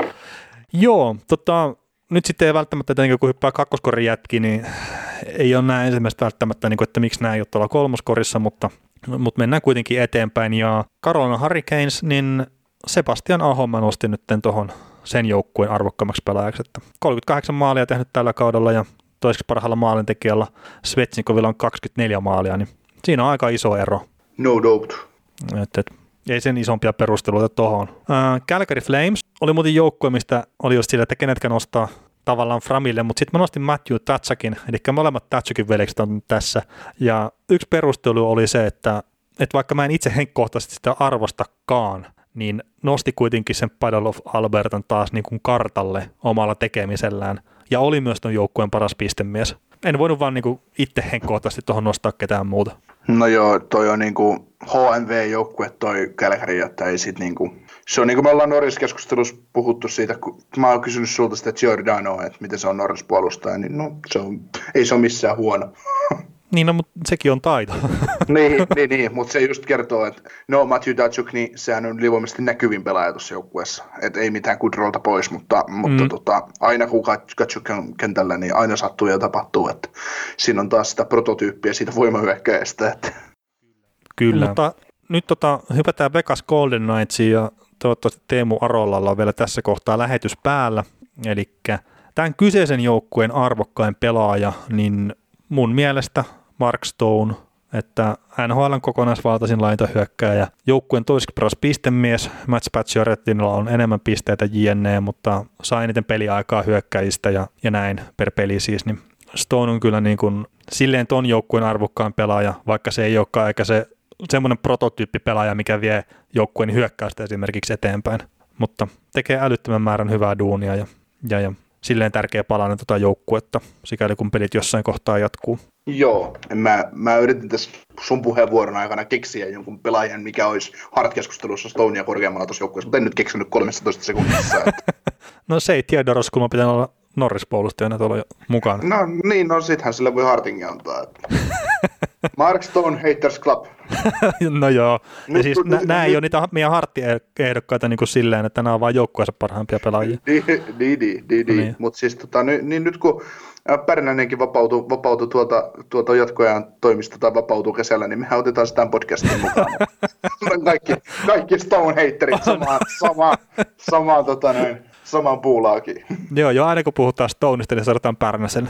Niin. No niin, no, mutta eteenpäin he. Uh, St. Louis Blues, Ryan O'Reilly ja no tämäkin on tietenkin siinä, missä Stoninkin voi nostaa näihin Serke suosikkeihin niin Ryan O'Reilly voi nostaa myös ja joukkueensa paras pistemies, paras hyökkäjä kokonaisvaltaisesti, ainoa hyökkäjä, joka pelaa yli 20 minuuttia per peli, peli JNE, niin kenet muut, no ehkä Pietrangelo, mutta kyllä tässä niin Bluesillakin on aika vähän loppupeleissä näitä hyviä vaihtoehtoja. Niin, se on tavallaan se on samanlainen kuin Kälkäri, että hajuton HMV-joukkue. Ei sit, niinku, ei sit sillain, sillain saa koppia. Niin, tai siis se on tasainen joukkue, tasaisen vahva, että ei se niinku ole minkään yksittäisen pelaajan onnistumisen varassa. Et mainitaan nyt erikoismainintana David Peron ihan huikea kausi, että 60 pistettä taas tälläkin kaudella tehnyt. Että siinä on myös pelaaja, mistä ei puhuta ikinä niin kuin oikeastaan missään. Jumalan kautta, kun pelaisi Torontossa, niin olisi. ei siis, ei, ei, ei, ei tällaista laituria tässä joku, maailmassa ole koskaan ollutkaan. niin. No joo, ja sitten toinen joukkue taas, mistä on ehkä silleen semi-hankala löytää tota, selkeitä niin kuin Hart-suosikkia, eli Philadelphia Flyers, niin mä nyt nostin itse tuon Sean Couturierin tuohon kertaan. Se oli meidän päätelmä niin kuin siitä pelaajasta, jolle selkeä trofi kuulus, niin ehkä se on sitten myös se joukkueen arvokkain pelaaja. Ja sitten Carter Harttia mä en viittinyt oikein nostaa, että jos ei pysty vieraspeleissä pelaamaan, niin tästä ei uskalla pistää maalin sulle, niin se on ehkä maalivaiheelle semmoinen vähän huono juttu. Joo, se täytyy aina Wignoltin hengittää, hengittää paperipussiin, kun se tekee maalivahtivalinneksi Hartin, Hartin vieraspeliin, että nyt... no, mutta kotipeleissä ei ole mitään hätää. niin. Oi, oi. Ah, no, mutta hei, tota, Tampa Bay Lightning, äh, Nikita Kutserov. Tähän, en mä tiedä, olisiko tähän voinut jonkin toisinkin heittää, mutta sille pikkasen yllätti, että niin joukkueensa paras pistemies ja yhden, 19 pisteen erolla. Se on iso, iso lukema siinä nähden, kun Kutserov on pelannut mun huonon kauden. No niin, niin, ja siis no koko joukkue on pelannut vähän alakanttia, mutta Kutserov teki just silleen, että ei ole todellakaan onnistunut kaus ollut. No joo, tai semmoinen mutta, kuva on jäänyt. Joo, mutta tota noin, meidän, meidän tota noin Vesina, Vesina ehdokas kun kanssa toimisi tässä. Että. No, no joo, joo. Mutta Venäjä kuin Venäjä. Niin, no mitä näitä nyt on? Uh, Chicago Blackhawks, Patrick Kane tähän nostettiin ja 24 pisteen erolla johtaa joukkueessa sisäistä, piste, sisäistä pistepörssiä, että Kenillä 84 pistettä ja Davesilla 60. NHL 40 pisteitä tasakentelisin 61 ja on myös joukkueessa paras maalintekijä 33 maalla, että Dominik Kupalikki on 30 painanut, niin, niin, niin. en mä tiedä, että Chicago ei olisi niin missä, jos Patrick Kane ei pelastuisi joukkueessa. Että voisi olla itse asiassa korkeammallakin tällä listalla, mutta en mä niinku pysty sitä semmoiseksi selkeäksi niinku hard suosikiksi nostaa kuitenkaan. Niin, tässä kuitenkin varmaan painaa Hartissakin aina keskustelu, että onko se playereissa vai et? No painaa tietenkin, mutta se on osittain myös väärä keskustelua. Mm. Et se, mikä nyt esimerkiksi Jerome Iginla, että se voittiko se tyyliin pistepörssin ja maalipörssin, niin kaudella kun joukkue ei mennyt pudotuspeleihin, niin se on ollut hard hyökkäjä sen takia, tai hard mm. pelaaja sen takia. Mm. Niin, niin mä en tiedä, mitä se pystyisi tekemään niin kuin itse enempää enää. Niin, mutta sitten taas, että Harttikin on, ja nämä palkinnot, niin kyllä ne pelaajat niitä varmaan mieluusti voittaa, mutta, mutta tota, ehkä se kaikista syön palkintoa aina kiinnostaa eniten näistä Niin, niin totta kai. Joo, no mutta jos mennään eteenpäin, niin Washington Capitalsista nostin John Carsonin sitten heidän parhaaksi tai arvokkaimmaksi pelaajaksi. Ja, vaikea, vaikea niin kuin kiistä. Mm, mm, joukkueen paras pistemies, yksi, yksi suurimpia suosikkeja Norris voittajaksi ja pelaa tuommoisen 24 minuuttia 38 sekuntia per peli, niin vähän vaikea tosiaan lähteä ketään muuta sieltä nostaa. Toki Ovechkin, niin onko se nyt maalipörssin jaetulla kärki siellä? Taisi olla, niin 48 vai 47 niin, niin että, että kyllähän sekin tietenkin jonkun verran siellä on vaikuttanut joukkuessa. Mutta siellä on, siellä on Ovechkinillakin se oma palkinto, henkilökohtainen palkinto, mikä, mikä häntä kiinnostaa. Ja, ja häntä, Hartti on sitten sivuseikka. Joo, no mutta eteenpäin, niin Nashville Predators, Roman Josi, joukkueen paras pistemies, 65 pistettä, Philip, For, Philip Forsbergilla 48.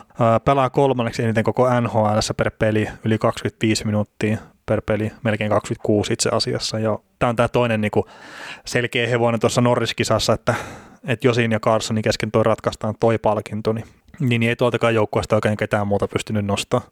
Että jos maalivahit oli alkukauden paskoja tai pelasi ainakin tilastollisesti huonosti ja sitten tosiaan puolustajana on paras pistemies, niin vaikea nostaa ketään muita tosiaan siihen. Mutta Nikon hiljaisuuden otan merkkinä siitä, että hän on samaa mieltä, niin mennään eteenpäin ja Pittsburgh Penguinsiin. Ja pystyykö nostaa ketään muuta kuin Jefkeni Malkkinia tuohon?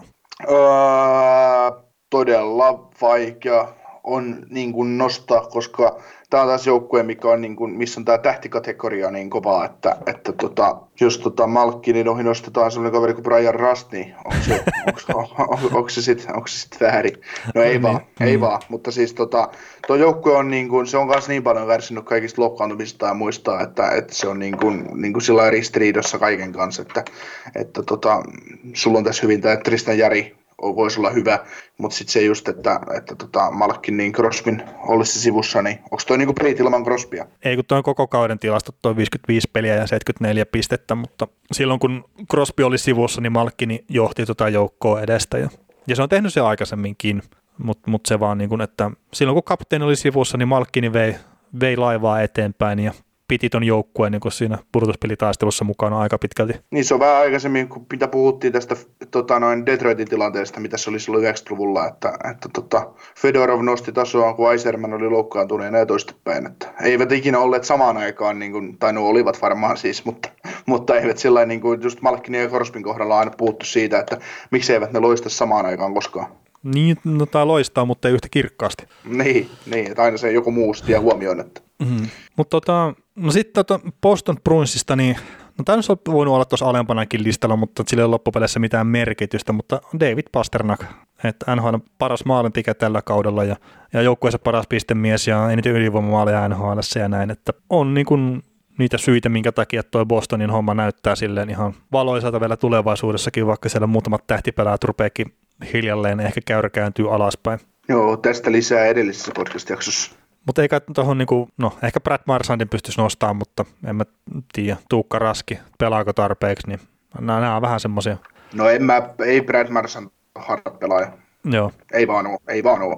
Niin. Toronto Maple Leafs, Auston Matthews, 47 maalia tehnyt tällä kaudella ja 13 pisteellä johtaa joukkueen sisäistä pistepörssiä ja Ovechkinin kanssa on niin kuin yhdessä niin eniten maaleja tasakenttellisin 35 kappaletta, niin siinä on aika isoja perusteluita. Ja sitten vaikka me ollaan Freddy Anderseniakin niin kuin puolusteltu tässä ja ihan niin kuin ansaitustikin, mutta ei se ole vaan sitten niin kuin ollut niin hyvä kuin aikaisemmilla kausilla. Ja jos se olisi ollut, niin Toronton kohdalla ei olisi ollut taas ketään muuta vaihtoehtoa kuin Freddy Andersen. Mm. No sitten tota noin Willem Nylander. No se joo, mutta se, se on kuitenkin siinä, niin kuin, no se on pistepörssin kakkosena taitaa olla Torontossa. Mutta kyllä se on, se on ihan oikeasti aika kova, jos ruvetaan miettimään, että, että nostettaisiin Andersen ja maalivahti ja harttikeskustelun joukkueessa, jossa on ykkös-kakkosentterinä Matthews Tavares, ykkös-kakkoslaituri Nylander Marner, niin on se vaikea hei. No on niin siis tällä kaudella etenkin. Niin, niin, niin, mutta siis ihan ylipäätään, kun millaista eliittiä siellä on. Sitten on vielä pakistossa joku Morgan Riley, joka olisi terveenä ollessaan, niin tuon joukkueen, niin kuin, niin kuin, tai onkin siis paras pakki terveenä ollessaan, mutta mm. siis niin kuin, voisi vain saada hyviä tehoja tai muuta aikaiseksi, jos se olisi ollut koko ajan terveenä. Että et kyllä, se, kyllä se, se vaatisi Andersenilta semmoista niin 10 0 pelin 93,5 torjuntaprosentti kautta, että se nostetaan ohitte just Matthewsista ja Tavaresista ja kumppaneista. Että, että tota, mutta joku Tavareskin niin ei missään nimessä ole Hart, Hart, Hartrofin arvoinen tällä kaudella. Että, ei, ei. Että, että, että kyllä se, no Matthews tähän ihan oikea valinta on, mm. ja ei, ei kahta sanaa. Joo. Uh, Edmonton Oilers, tämä onkin mielenkiintoinen joukkue silleen, niin kuin miettii, että mikä on joukkueen arvokkaan pelaaja, mutta kyllä siis toi Leon Draisaitl niin ansaitsee vaan tunnustusta sitä kaudesta, minkä se on pelannut.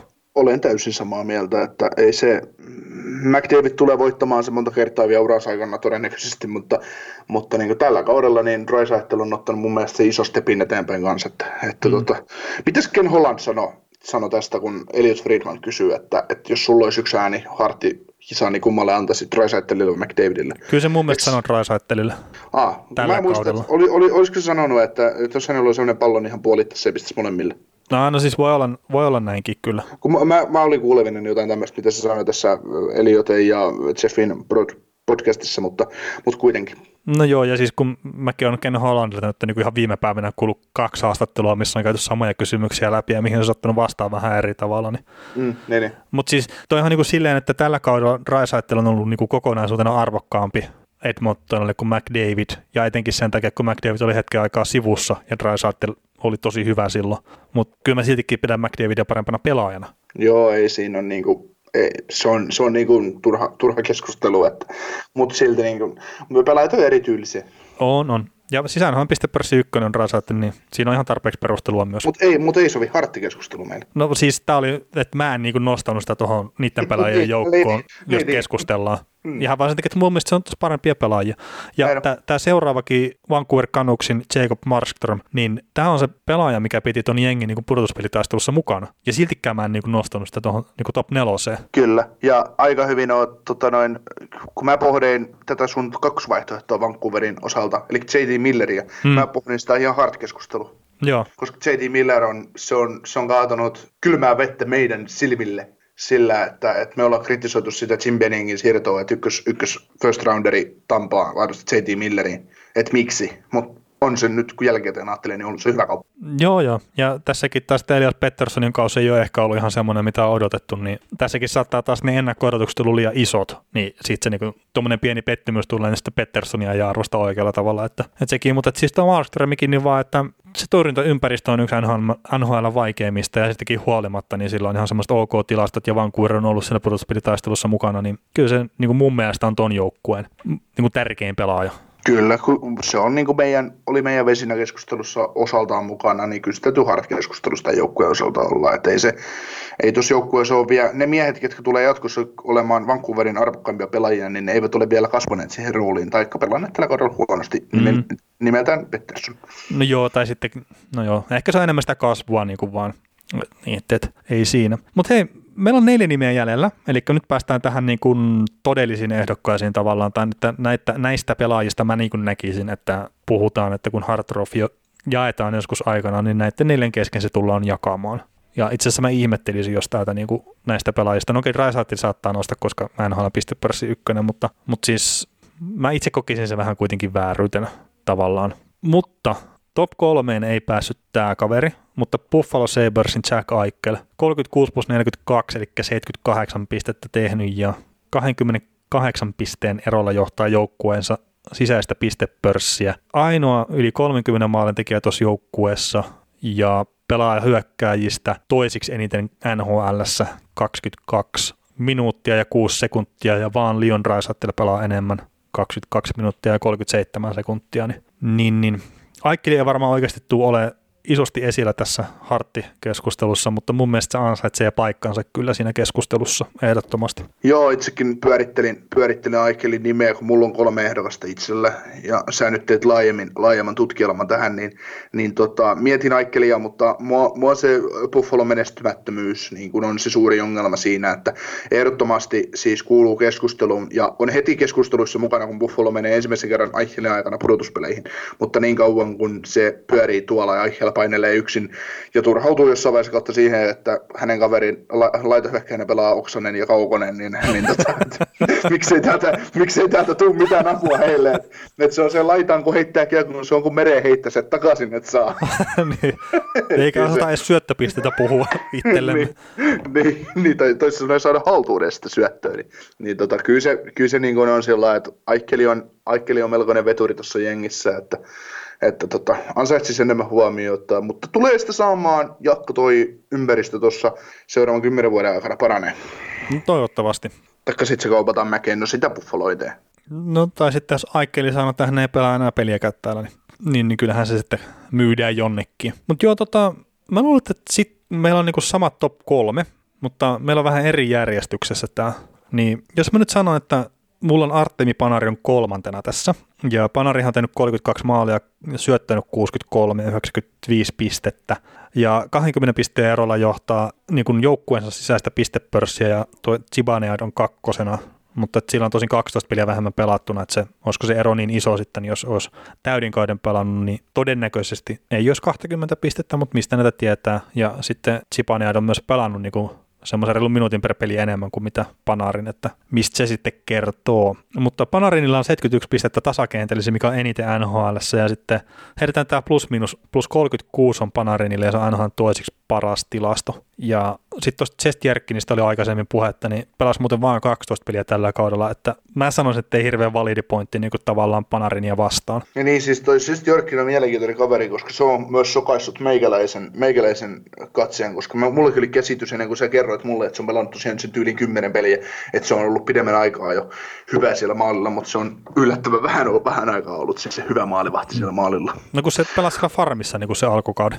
Niin, niin, niin. ja siis tota noin, sit se vaan osui varmaan oikeaan aikaan ja otti aika paljon voittoja niihin peleihin, mitä on pelannut, että käänsi, oli osa syynsä kääntämässä sitä kelkkaa Rangersin osalta sinne suuntaan, että oltaisiin menossa pudotuspelejä. Kyllä, kyllä. Ja eikä siis ihan älyttömän hyvin pelannut tosiaan ne pelit, mitä on pelannut, mutta en, en tosiaan osaisi niin itse tuolla 12 peliotoksella, niin tavallaan sitä panaria vastaan millä tavalla niin kuin kääntää, että on ollut viemässä pudotuspeleihin, mikä on eittämättä totta, mutta mitenkä totta se sitten on. Niin, niin no ilman Panarin ja tuo joukkue ei olisi tarvinnut siis Jörkkinin torjuntoja. Että... No se on totta, joo.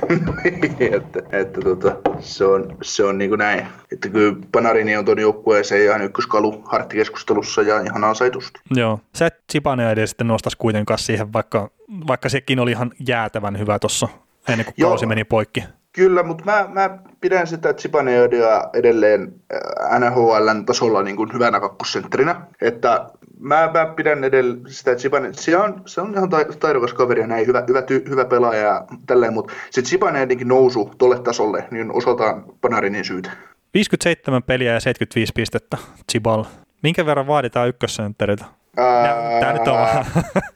Niin, se on myös sitä just, että, että ollaan puhuttu, että minkä varaa joukkuetta lähdetään rakentamaan. No joo. Niin en, mä, en, mä, en mä lähtisi, jos mä saisin NHLstä valita joukkueiden ykkössenttereitä, niin ja saisin kaikki 31 joukkuetta lyödä riviin ja otan noista itsellesi ykkössentteri, niin se tulee joskus 15 jälkeen, kun Sipaneedi ruvetaan, ruvetaan, ruvetaan puhumaan Sipaneadista, että, että tota... No joo, ja siis kun vaatii vähän pitemmältä ajalta tavallaan semmoista tasasta näyttöä, ellei sitten ole Conor McDavid ja se tulee niin kuin lailla liikaa mukaan. Mutta, että, niin. Mutta on se sitten, kun Chibalakin on ollut se, että se on vähän niin kuin ollut semmoista ja tämmöistä tavallaan se pelaaminen tuossa aikaisemmin, niin että nyt sitten niin kuin mietitään, että onko toisen oikea taso vai onko se sitten mitä nähty aikaisemmin. Niin, niin, niin ymmärrän tavallaan sen, että vielä niin kuin on se pohdinta, että mikä se sen oikea taso on. Niin, niin. Mutta olisitko ollut itse nostamassa Panarinia korkeammalle kuin kolmas siellä? Uh, no siis Mennään tämä sun lista läpi, okay. niin mä, mä, mä, mä pommitan sitten vastapallo. Okei, okay, okei. Okay. No mulla kakkosena, ja siis tää oli itse asiassa, mä olisin melkein halunnut nostaa tämän ykköseksi, uh, mutta kakkosena on Winnipeg Jetsin Conor Hellebaik, ja tähän on ehkä isoin syy se, että Conor Hellebaik on niin kuin NHL paras maalivahti tällä kaudella ja piste. Et se on niin kuin semmoinen juttu, mistä mun mielestä ei voi keskustella. Ja se on niin kuin käytännössä melkein se ainoa syy, että minkä takia Jets on taistelu ylipäätään pudotuspelipaikasta koko kauden. Et okei, siellä on ihan äärettömän hyviä hyökkäjiä ja näin myös, mutta että jos Hedepak olisi pelannut semmoisen keskinkertaisen kauden, niin se olisi tosiaan ollut hyvin pitkälti ohi ennen joulua se pudotuspelitaistelu. Niin, ja tässäkin on niin hauska, luin just jonkun kommentin Kyle Connorista, että vain taivas on tämän joukkueen rajana menestymisen osalta, niin voi voi. Se on niin kuin mun mielestä semmoinen kommentti, että totta kai niin kuin täytyy omiin pumpata renkaita, ja kun kausi on se, se todennäköisesti ei jatku, niin hyvä puhua tuollaisia kommentteja, mutta todellisuus on, että että ei tuo joukkue ole niin hyvä, mitä ne tulokset niin kuin antaa ymmärtää kokonaisuutena. Onhan siinä niin kuin just, että No, jos siellä olisi se vanha kunnon ykkösmaaliohti Andrei Pavelek, niin ei tarvitsisi pudotuspeleistä puhua ja siitä, että taivas olisi rajana. Että, A, niin. että tota, se niin kuin karu, karu tutuus tulisi eteen. Kyllä. Ja, ja siis, kyllä. Ja NHL työllistetty maalivahti, että on eniten pelejä, eniten laukauksia kohti JNE, mutta siitäkin huolimatta, että eniten nollapelejä kuusi kappaletta, mikä on mun mielestä niin kuin ihan käsittämätöntä, että se on pystynyt pelaamaan yhtään nollapeliä ton Jetsin takana. Ja sitten toisaalta niitä voittoja 31, että vain Andrea Vasilskilla oli enemmän, niin, niin, niin aika vahvat näytöt on kyllä antanut heille tällä kaudella ja melkein olisi, olisi halunnut niin nostaa kärkeä. Kyllä, ja sitten joku Hellepäikki, niin Vasilevski on voittanut varmaan torjumalla vähän huonommankin matsin joskus, mutta Vasi, Hellepäikki on voittanut yhtään, yhtään, yhtään peliä silloin, kun hän on pelannut huonosti. Että. No vähemmän varmasti. Niin. että, että se on niin, ne voitot kyllä aina vähän erilaisia, vaikka lukema, luke, luke, ykkösen saat aina jokaisesta, niin mm. silti. Niin kyllä. No mutta sitten tässähän nokkelimat, pokkelimat varmaan tajuakin jo, että kuka mulla on niin kuin Hart-suosikki, eli Nathan McKinnon Colorado Avalanche ja 35 maalia, 58 syöttöä ja 93 pistettä ja eroa tuolla joukkueen sisäisessä pistepörssissä kakkosen on 43 pistettä ja hänkin on joukkueessa aina yli 30 maalin tekijä ja pelannut kahdeksan, kahdeksanneksi eniten hyökkäistä NHL 21 minuuttia ja 13 sekuntia. Ja on myös tuon joukkueen ainoa hyökkääjä, joka pelisi, pelasi keskimäärin pelissä yli 19 minuuttia per peli, että et sillä mä niin nostin tämän McKinnonin tänne, että että aika yksinäinen tähti silleen ollut loukkaantumistenkin takia osittain. No sä just McKinnonin kohtalla puhuit sen, mitä sä kysyt Sibanedin kohtalta, että pari vaatita ykkösentriksi. 43 pistettä eroa, eroa kun rupeaa olemaan panari, niin sitten rupeaa niin, mutta joo, McKinnon, äh, McKinnon on just siitä niin tosi hieno pelaaja, että, että tota, No, on mun mielestä NHL kolmannen, maailman kolmanneksi paras jääkiekkoilija. Että tota, ei, ei, mun mielestä siinä on, niin kuin, siinä on aika hyvä, hyvä keskustelu saada aikaiseksi. Et, et keskustelu on käydä, että kumpi on paras, McDavid vai Crosby. No heti kolmantena mun mielestä tulee McKinnon. Niin. Että, että tota, se on niin kuin, nä, keskustelu Hartista ja näistä, niin, niin, niin, niin kyllähän se McKinnonille se todennäköisesti tulee tälläkin kaudella tällä kaudella menemään ja, ja tota on ihan ykköshevonen kuuluu olla siinä kisassa. Mutta, mutta kun me pyöritetään tätä hommaa niin, että, tai mä pyöritän omaa karusellia niin siihen suuntaan, että, että tota, kun vertaan näitä pelaajia, näitä kolme, meillä on molemmilla kolme samaa, kolme samaa pelaajaa vähän eri järjestyksessä, niin McKinnon on semmoisessa tontissa, että häneltä odotetaan ja hän pystyy, hän, että hänellä on niin kuin tavallaan terveen ympäristö toteuttaa. Totta. Ja Hellepaikilla on kaikista paskamaisen, ja Panarin mm. on tavallaan mennyt semmoiseen helppoon paikkaan, että sä tuut keskelle reboodia, sä tuut tähdeksi, ja sun tarvii vaan olla oma itsesi. Ja se tavallaan niin kuin riittää. Et se, että jos joukkue nyt ei pääse pudotuspeleihin, niin ne ei päässyt, että tämä ei nyt ei kukaan odottanut.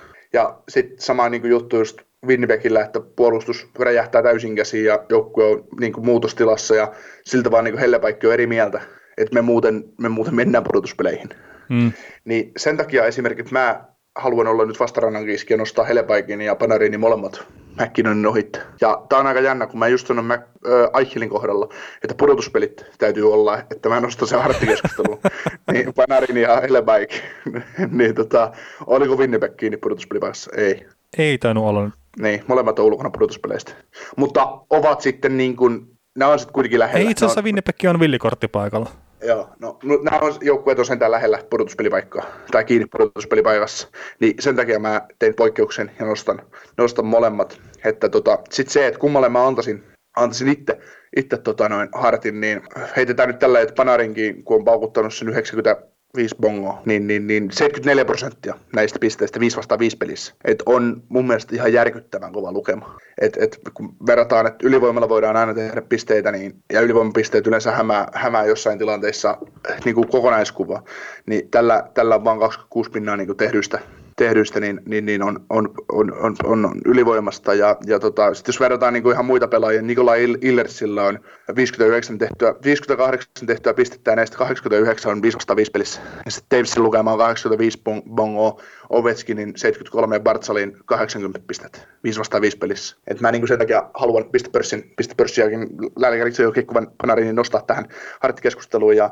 jos ajatellaan otetaan, no vaikka ei NHL parhaat maalintekijät nyt niin kuin kuulukka tähän keskusteluun sen kummallisemmin, mutta just joku Kutserov ja Brana, niin 5 vastaan 5 pelissä molemmat prosentuaalisesti NHL niin kuin parhaita, parhaita maalintekijöitä. Ja sitten joku Dominik Kubalikki, niin 86 pinnan maaleista 5 vastaan 5 pelissä, niin yli, ja tehnyt kuitenkin yli 30 maalia kaudella, niin on, onhan semmoisia mainittavia, jos mietitään niin kuin, ihan ylipäätään sarjaa näiden tilastojen perusteella, mutta, mutta tota, en mä osaa antaa se suurempa syyt. McKinnoni varmaan se voittaa, tai Drysaitel, mutta, mutta kyllä mä, tykkään, mä tykkäisin antaa sen Padarinille tai Hellebaikille, mutta mulla ei, siihen parempa, mä en, mulla ei oikeasti sy- selitystä siihen, että minkä takia. Niin, no siis tietenkin maalivahti kuin maalivahti niin vaikuttaa aina enemmän joukkueensa menestymiseen kuin yksikään kenttäpelaaja.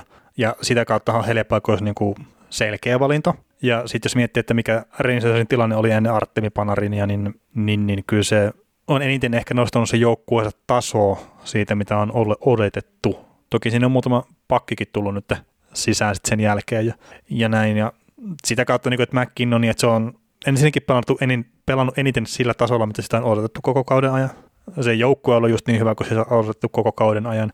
Ja se, mikä niin kuin tavallaan McKinnonin arvoa nostaa tällä hetkellä, niin on se, että siellä on milloin on Rantanen sivussa, milloin on Landeskogki sivussa, milloin on Makar sivussa, jne. No se ei vaikuta kuitenkaan McKinnonin tekemiseen. Mm, että se, se vaan toteuttaa.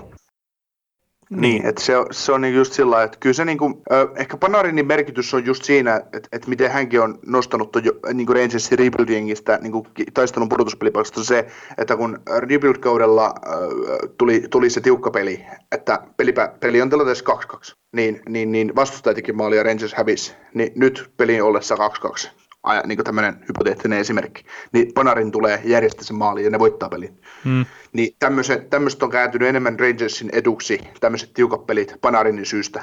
Toki se, ne nyt ei vieläkään menossa sinne pudotuspeleihin, mutta siis kuitenkin tiedät, tiedät kolleganani, mitä, mitä tarkoitan tässä. Joo, ja sitten itse asiassa kun pudotuspeleistä puhuttiin aikaisemmin Jetsin kohdalla, niin, niin puhtaasti runkosarjapisteiden perusteella olisi menossa pudotuspeleihin, mutta sitten jos ne menee jotenkin pisteprosenttien kautta eikä pelata enää yhtään runkosarjapeliä, niin sitten ne ei olisi menossa. Että, että tämäkin on vähän, että millä ne, ne ne niin ratkaisee sen tavallaan sitten aikanaan. Mutta, mutta joo, siis Panarinin arvot oli joukkueelle on äärimmäisen iso. Ja No, siis tämä nyt on silleen, että jos tätä haluan vielä jotenkin vähän vetkutella ja muuta, niin että jos miettii, että sä vaihdat Panarin ja McKinnonin päikseen, niin vaikuttaisiko se kummankaan joukkueen tavallaan menestymiseen millään tavalla? Että olisiko Rangersin parempi joukkue McKinnonin kanssa kuin Panarinin kanssa ja sitten Colorado niin sama juttu? Niin, uh, Colorado heikkenis. No, no näin mäkin sen kokisin, että Colorado heikkenis, mutta sitten niin se, että, että niin menestyisikö Rangersin paremmin McKinnonin kanssa, niin ei välttämättä mä näin, jotenkin näkisin, että tuo joukkue menee niin aika limitillä, tai on mennyt tämän kauden niin sen, niin kuin ylikin jopa sen tason, mitä odotettiin. Joo, joo, joo, totta kai, totta kai on niin. mennyt, ei, ei, siinä mitään, mutta se, että ykköslaituri vai ykkössentteri, niin ykkössentteri ehdottomasti, jos mm. kyseessä on maailman kolmanneksi paras pelaaja, ei, para, ei Panarin siitä top kolmesta kauas jää, ei. mutta silti, kun peli, pelipaikkaero, ei, ei, ei. Ja siis... peli, pelipaikkaero pistää tämän niin McKinnonin puolelle, ja sitten kun mä just sanoin, että se Rangersilta edelleen puuttuu se ykkössentteri, mutta, mutta, ni, mutta niillä on ykköslaituri, ja, ja sitten jos näitä lähtee Coloradolta ykkössentteri veksi, niin sitten siellä olisi ykkössentterinä Nasem Kadri. Niin, mikä sekin on ollut loukkaantuneena itse asiassa taas, niin, kun ottaa näitä niin. Niin esiin. Että, et, niin. et kyllä tuo, niin kuin, se, mitä McKinnon on pystynyt tekemään tällä kaudella, niin se on on poikkeuksesta. Toki se on niin poikkeuksesta myös, mitä Hellepäikki Panari on pystynyt tekemään. Mm. Ja, ja no, miksei sekin, mitä Aikkili on pystynyt tekemään, tai Drysaitteli. Mutta että, että näit, nä, näissä on varmaan ne viisi pelaajaa, mitä niin voi oikeasti nostaa tähän keskusteluun mukaan, jos silleen haluaa. Mutta sitten just jos niin pitäisi yhtään arvioida, niin McKinnon niin tulee tämän palkinnon niin sille oikeasti saamaan. Ihan vain just sen takia, että se 43 pistettä on se eropiste pörssin kakkosen joukkueen sisällä ja ja näin. Ja se, mä luulen, että sille annetaan painoarvoa, ja jos jotain pitää veikata, niin heillä ei tule top kolmosessa ja, ja näin, mutta että... Niin voimme ottaa sitten joskus, kun palkinnot on jaettu, niin palkinnot keskusteluun ja mennä läpi, että menikö näin oikein, että mitä mieltä me olemme näistä. Niin sittenhän meidän mielipiteet on muuttunut. Mm. joo, joo. Kyllä se hyvä oli jakaa Jack Eichelille se palkinto. Hei tota, ehkä me ruvetaan tämä podcasti pistää pakettiin, saadaan kuitenkin tästä näköjään ihan reipas setti tuli taas ääniteltyä ja, ja, ja mä mietin sitä, että no katsotaan nyt miten se ensi viikko menee, mutta meillä on pari kertaa ehdotettu sitä, ää, sitä keskusteluaihetta, että katsottaisiin ne pelaajat, mitkä on pelannut niin kuin yli odotusten tällä kaudella ja mitkä on sitten ehkä vähän alle odotusten, niin saataisiko me semmoinen keskustelu sitten myös ehkä? Joo, ja sellaisia pelaajia, ketkä on parantanut viime kaudesta tähän Niin. on niitä Joo, ja toista, toistepäin. Että. niin. Että yritetään ehkä semmoinen keskustelu myös saada sitten, sitten ensi viikolle myös Joo. ääniteltyä. Mutta, Mutta ky, kyllä meillä aiheita riittää siitä huolimatta, että vaikka NHL ei pelatakaan. Että puhutaan vaikka niistä peleistä, että itse, itse olen viime päivinä ottanut lämpöä, kun on avannut 235 ja, ja tuota, Dallas Stars on hävinnyt jääkiekkoottelun keväällä 2010, niin mitä ihmettä siellä tapahtuu? joo. Hei, tota, nyt tietenkin kaikki Viaplay, nämä niin päättävät tahot on kuuntelemaan näitä podcastia ehdottomasti, niin voisitteko tehdä semmoisen palveluksen, että pistää enää näitä Suomi-pelaajien parhaita pelejä sinne niin kuin katsottavaksi? Että ei sille niin kuin millään pahalla, mutta että ei mua niin kuin it- itteni henkkohtaisesti kiinnosta isosti Patrick Laineen tai Mikko Rantasen parhaat pelit tai näin. Et mieluummin mä katsoisin niitä jotain kokonaisia pudotuspelisarjoja tai tämmöisiä, mutta tämä nyt on mun mielipide. Että sehän saattaa olla, että täällä mikrofoni Viaplay, toisessa päässä, niin, että mikrofoni toisessa päässään saattaa olla toisenlainen mielipide, mutta Ei ole. joo. Mutta siis tämä on tämmöinen vieno toive sinne suuntaan, että kun Viaplay kuuntelee tätä, että, että tekisitte näin, mutta, mutta, mutta toisaalta sekinhän saattaa olla, että näiltä nykyisiltä Suomi tähältä ei niitä parhaita pelejä löydy sitten kuitenkaan ihan loputtomia, että ne joutuu taas ensi viikolla sitten keksiä jotain muuta, Tai sitten niitä ei ole vielä nähty. niitä parhaita pelejä. Niin. No sekin, se on mutta itse asiassa toivottavaa jopa. Mutta ei mitään, hei kiitoksia kuuntelusta tämän viikon osalta. Joo, kiitos.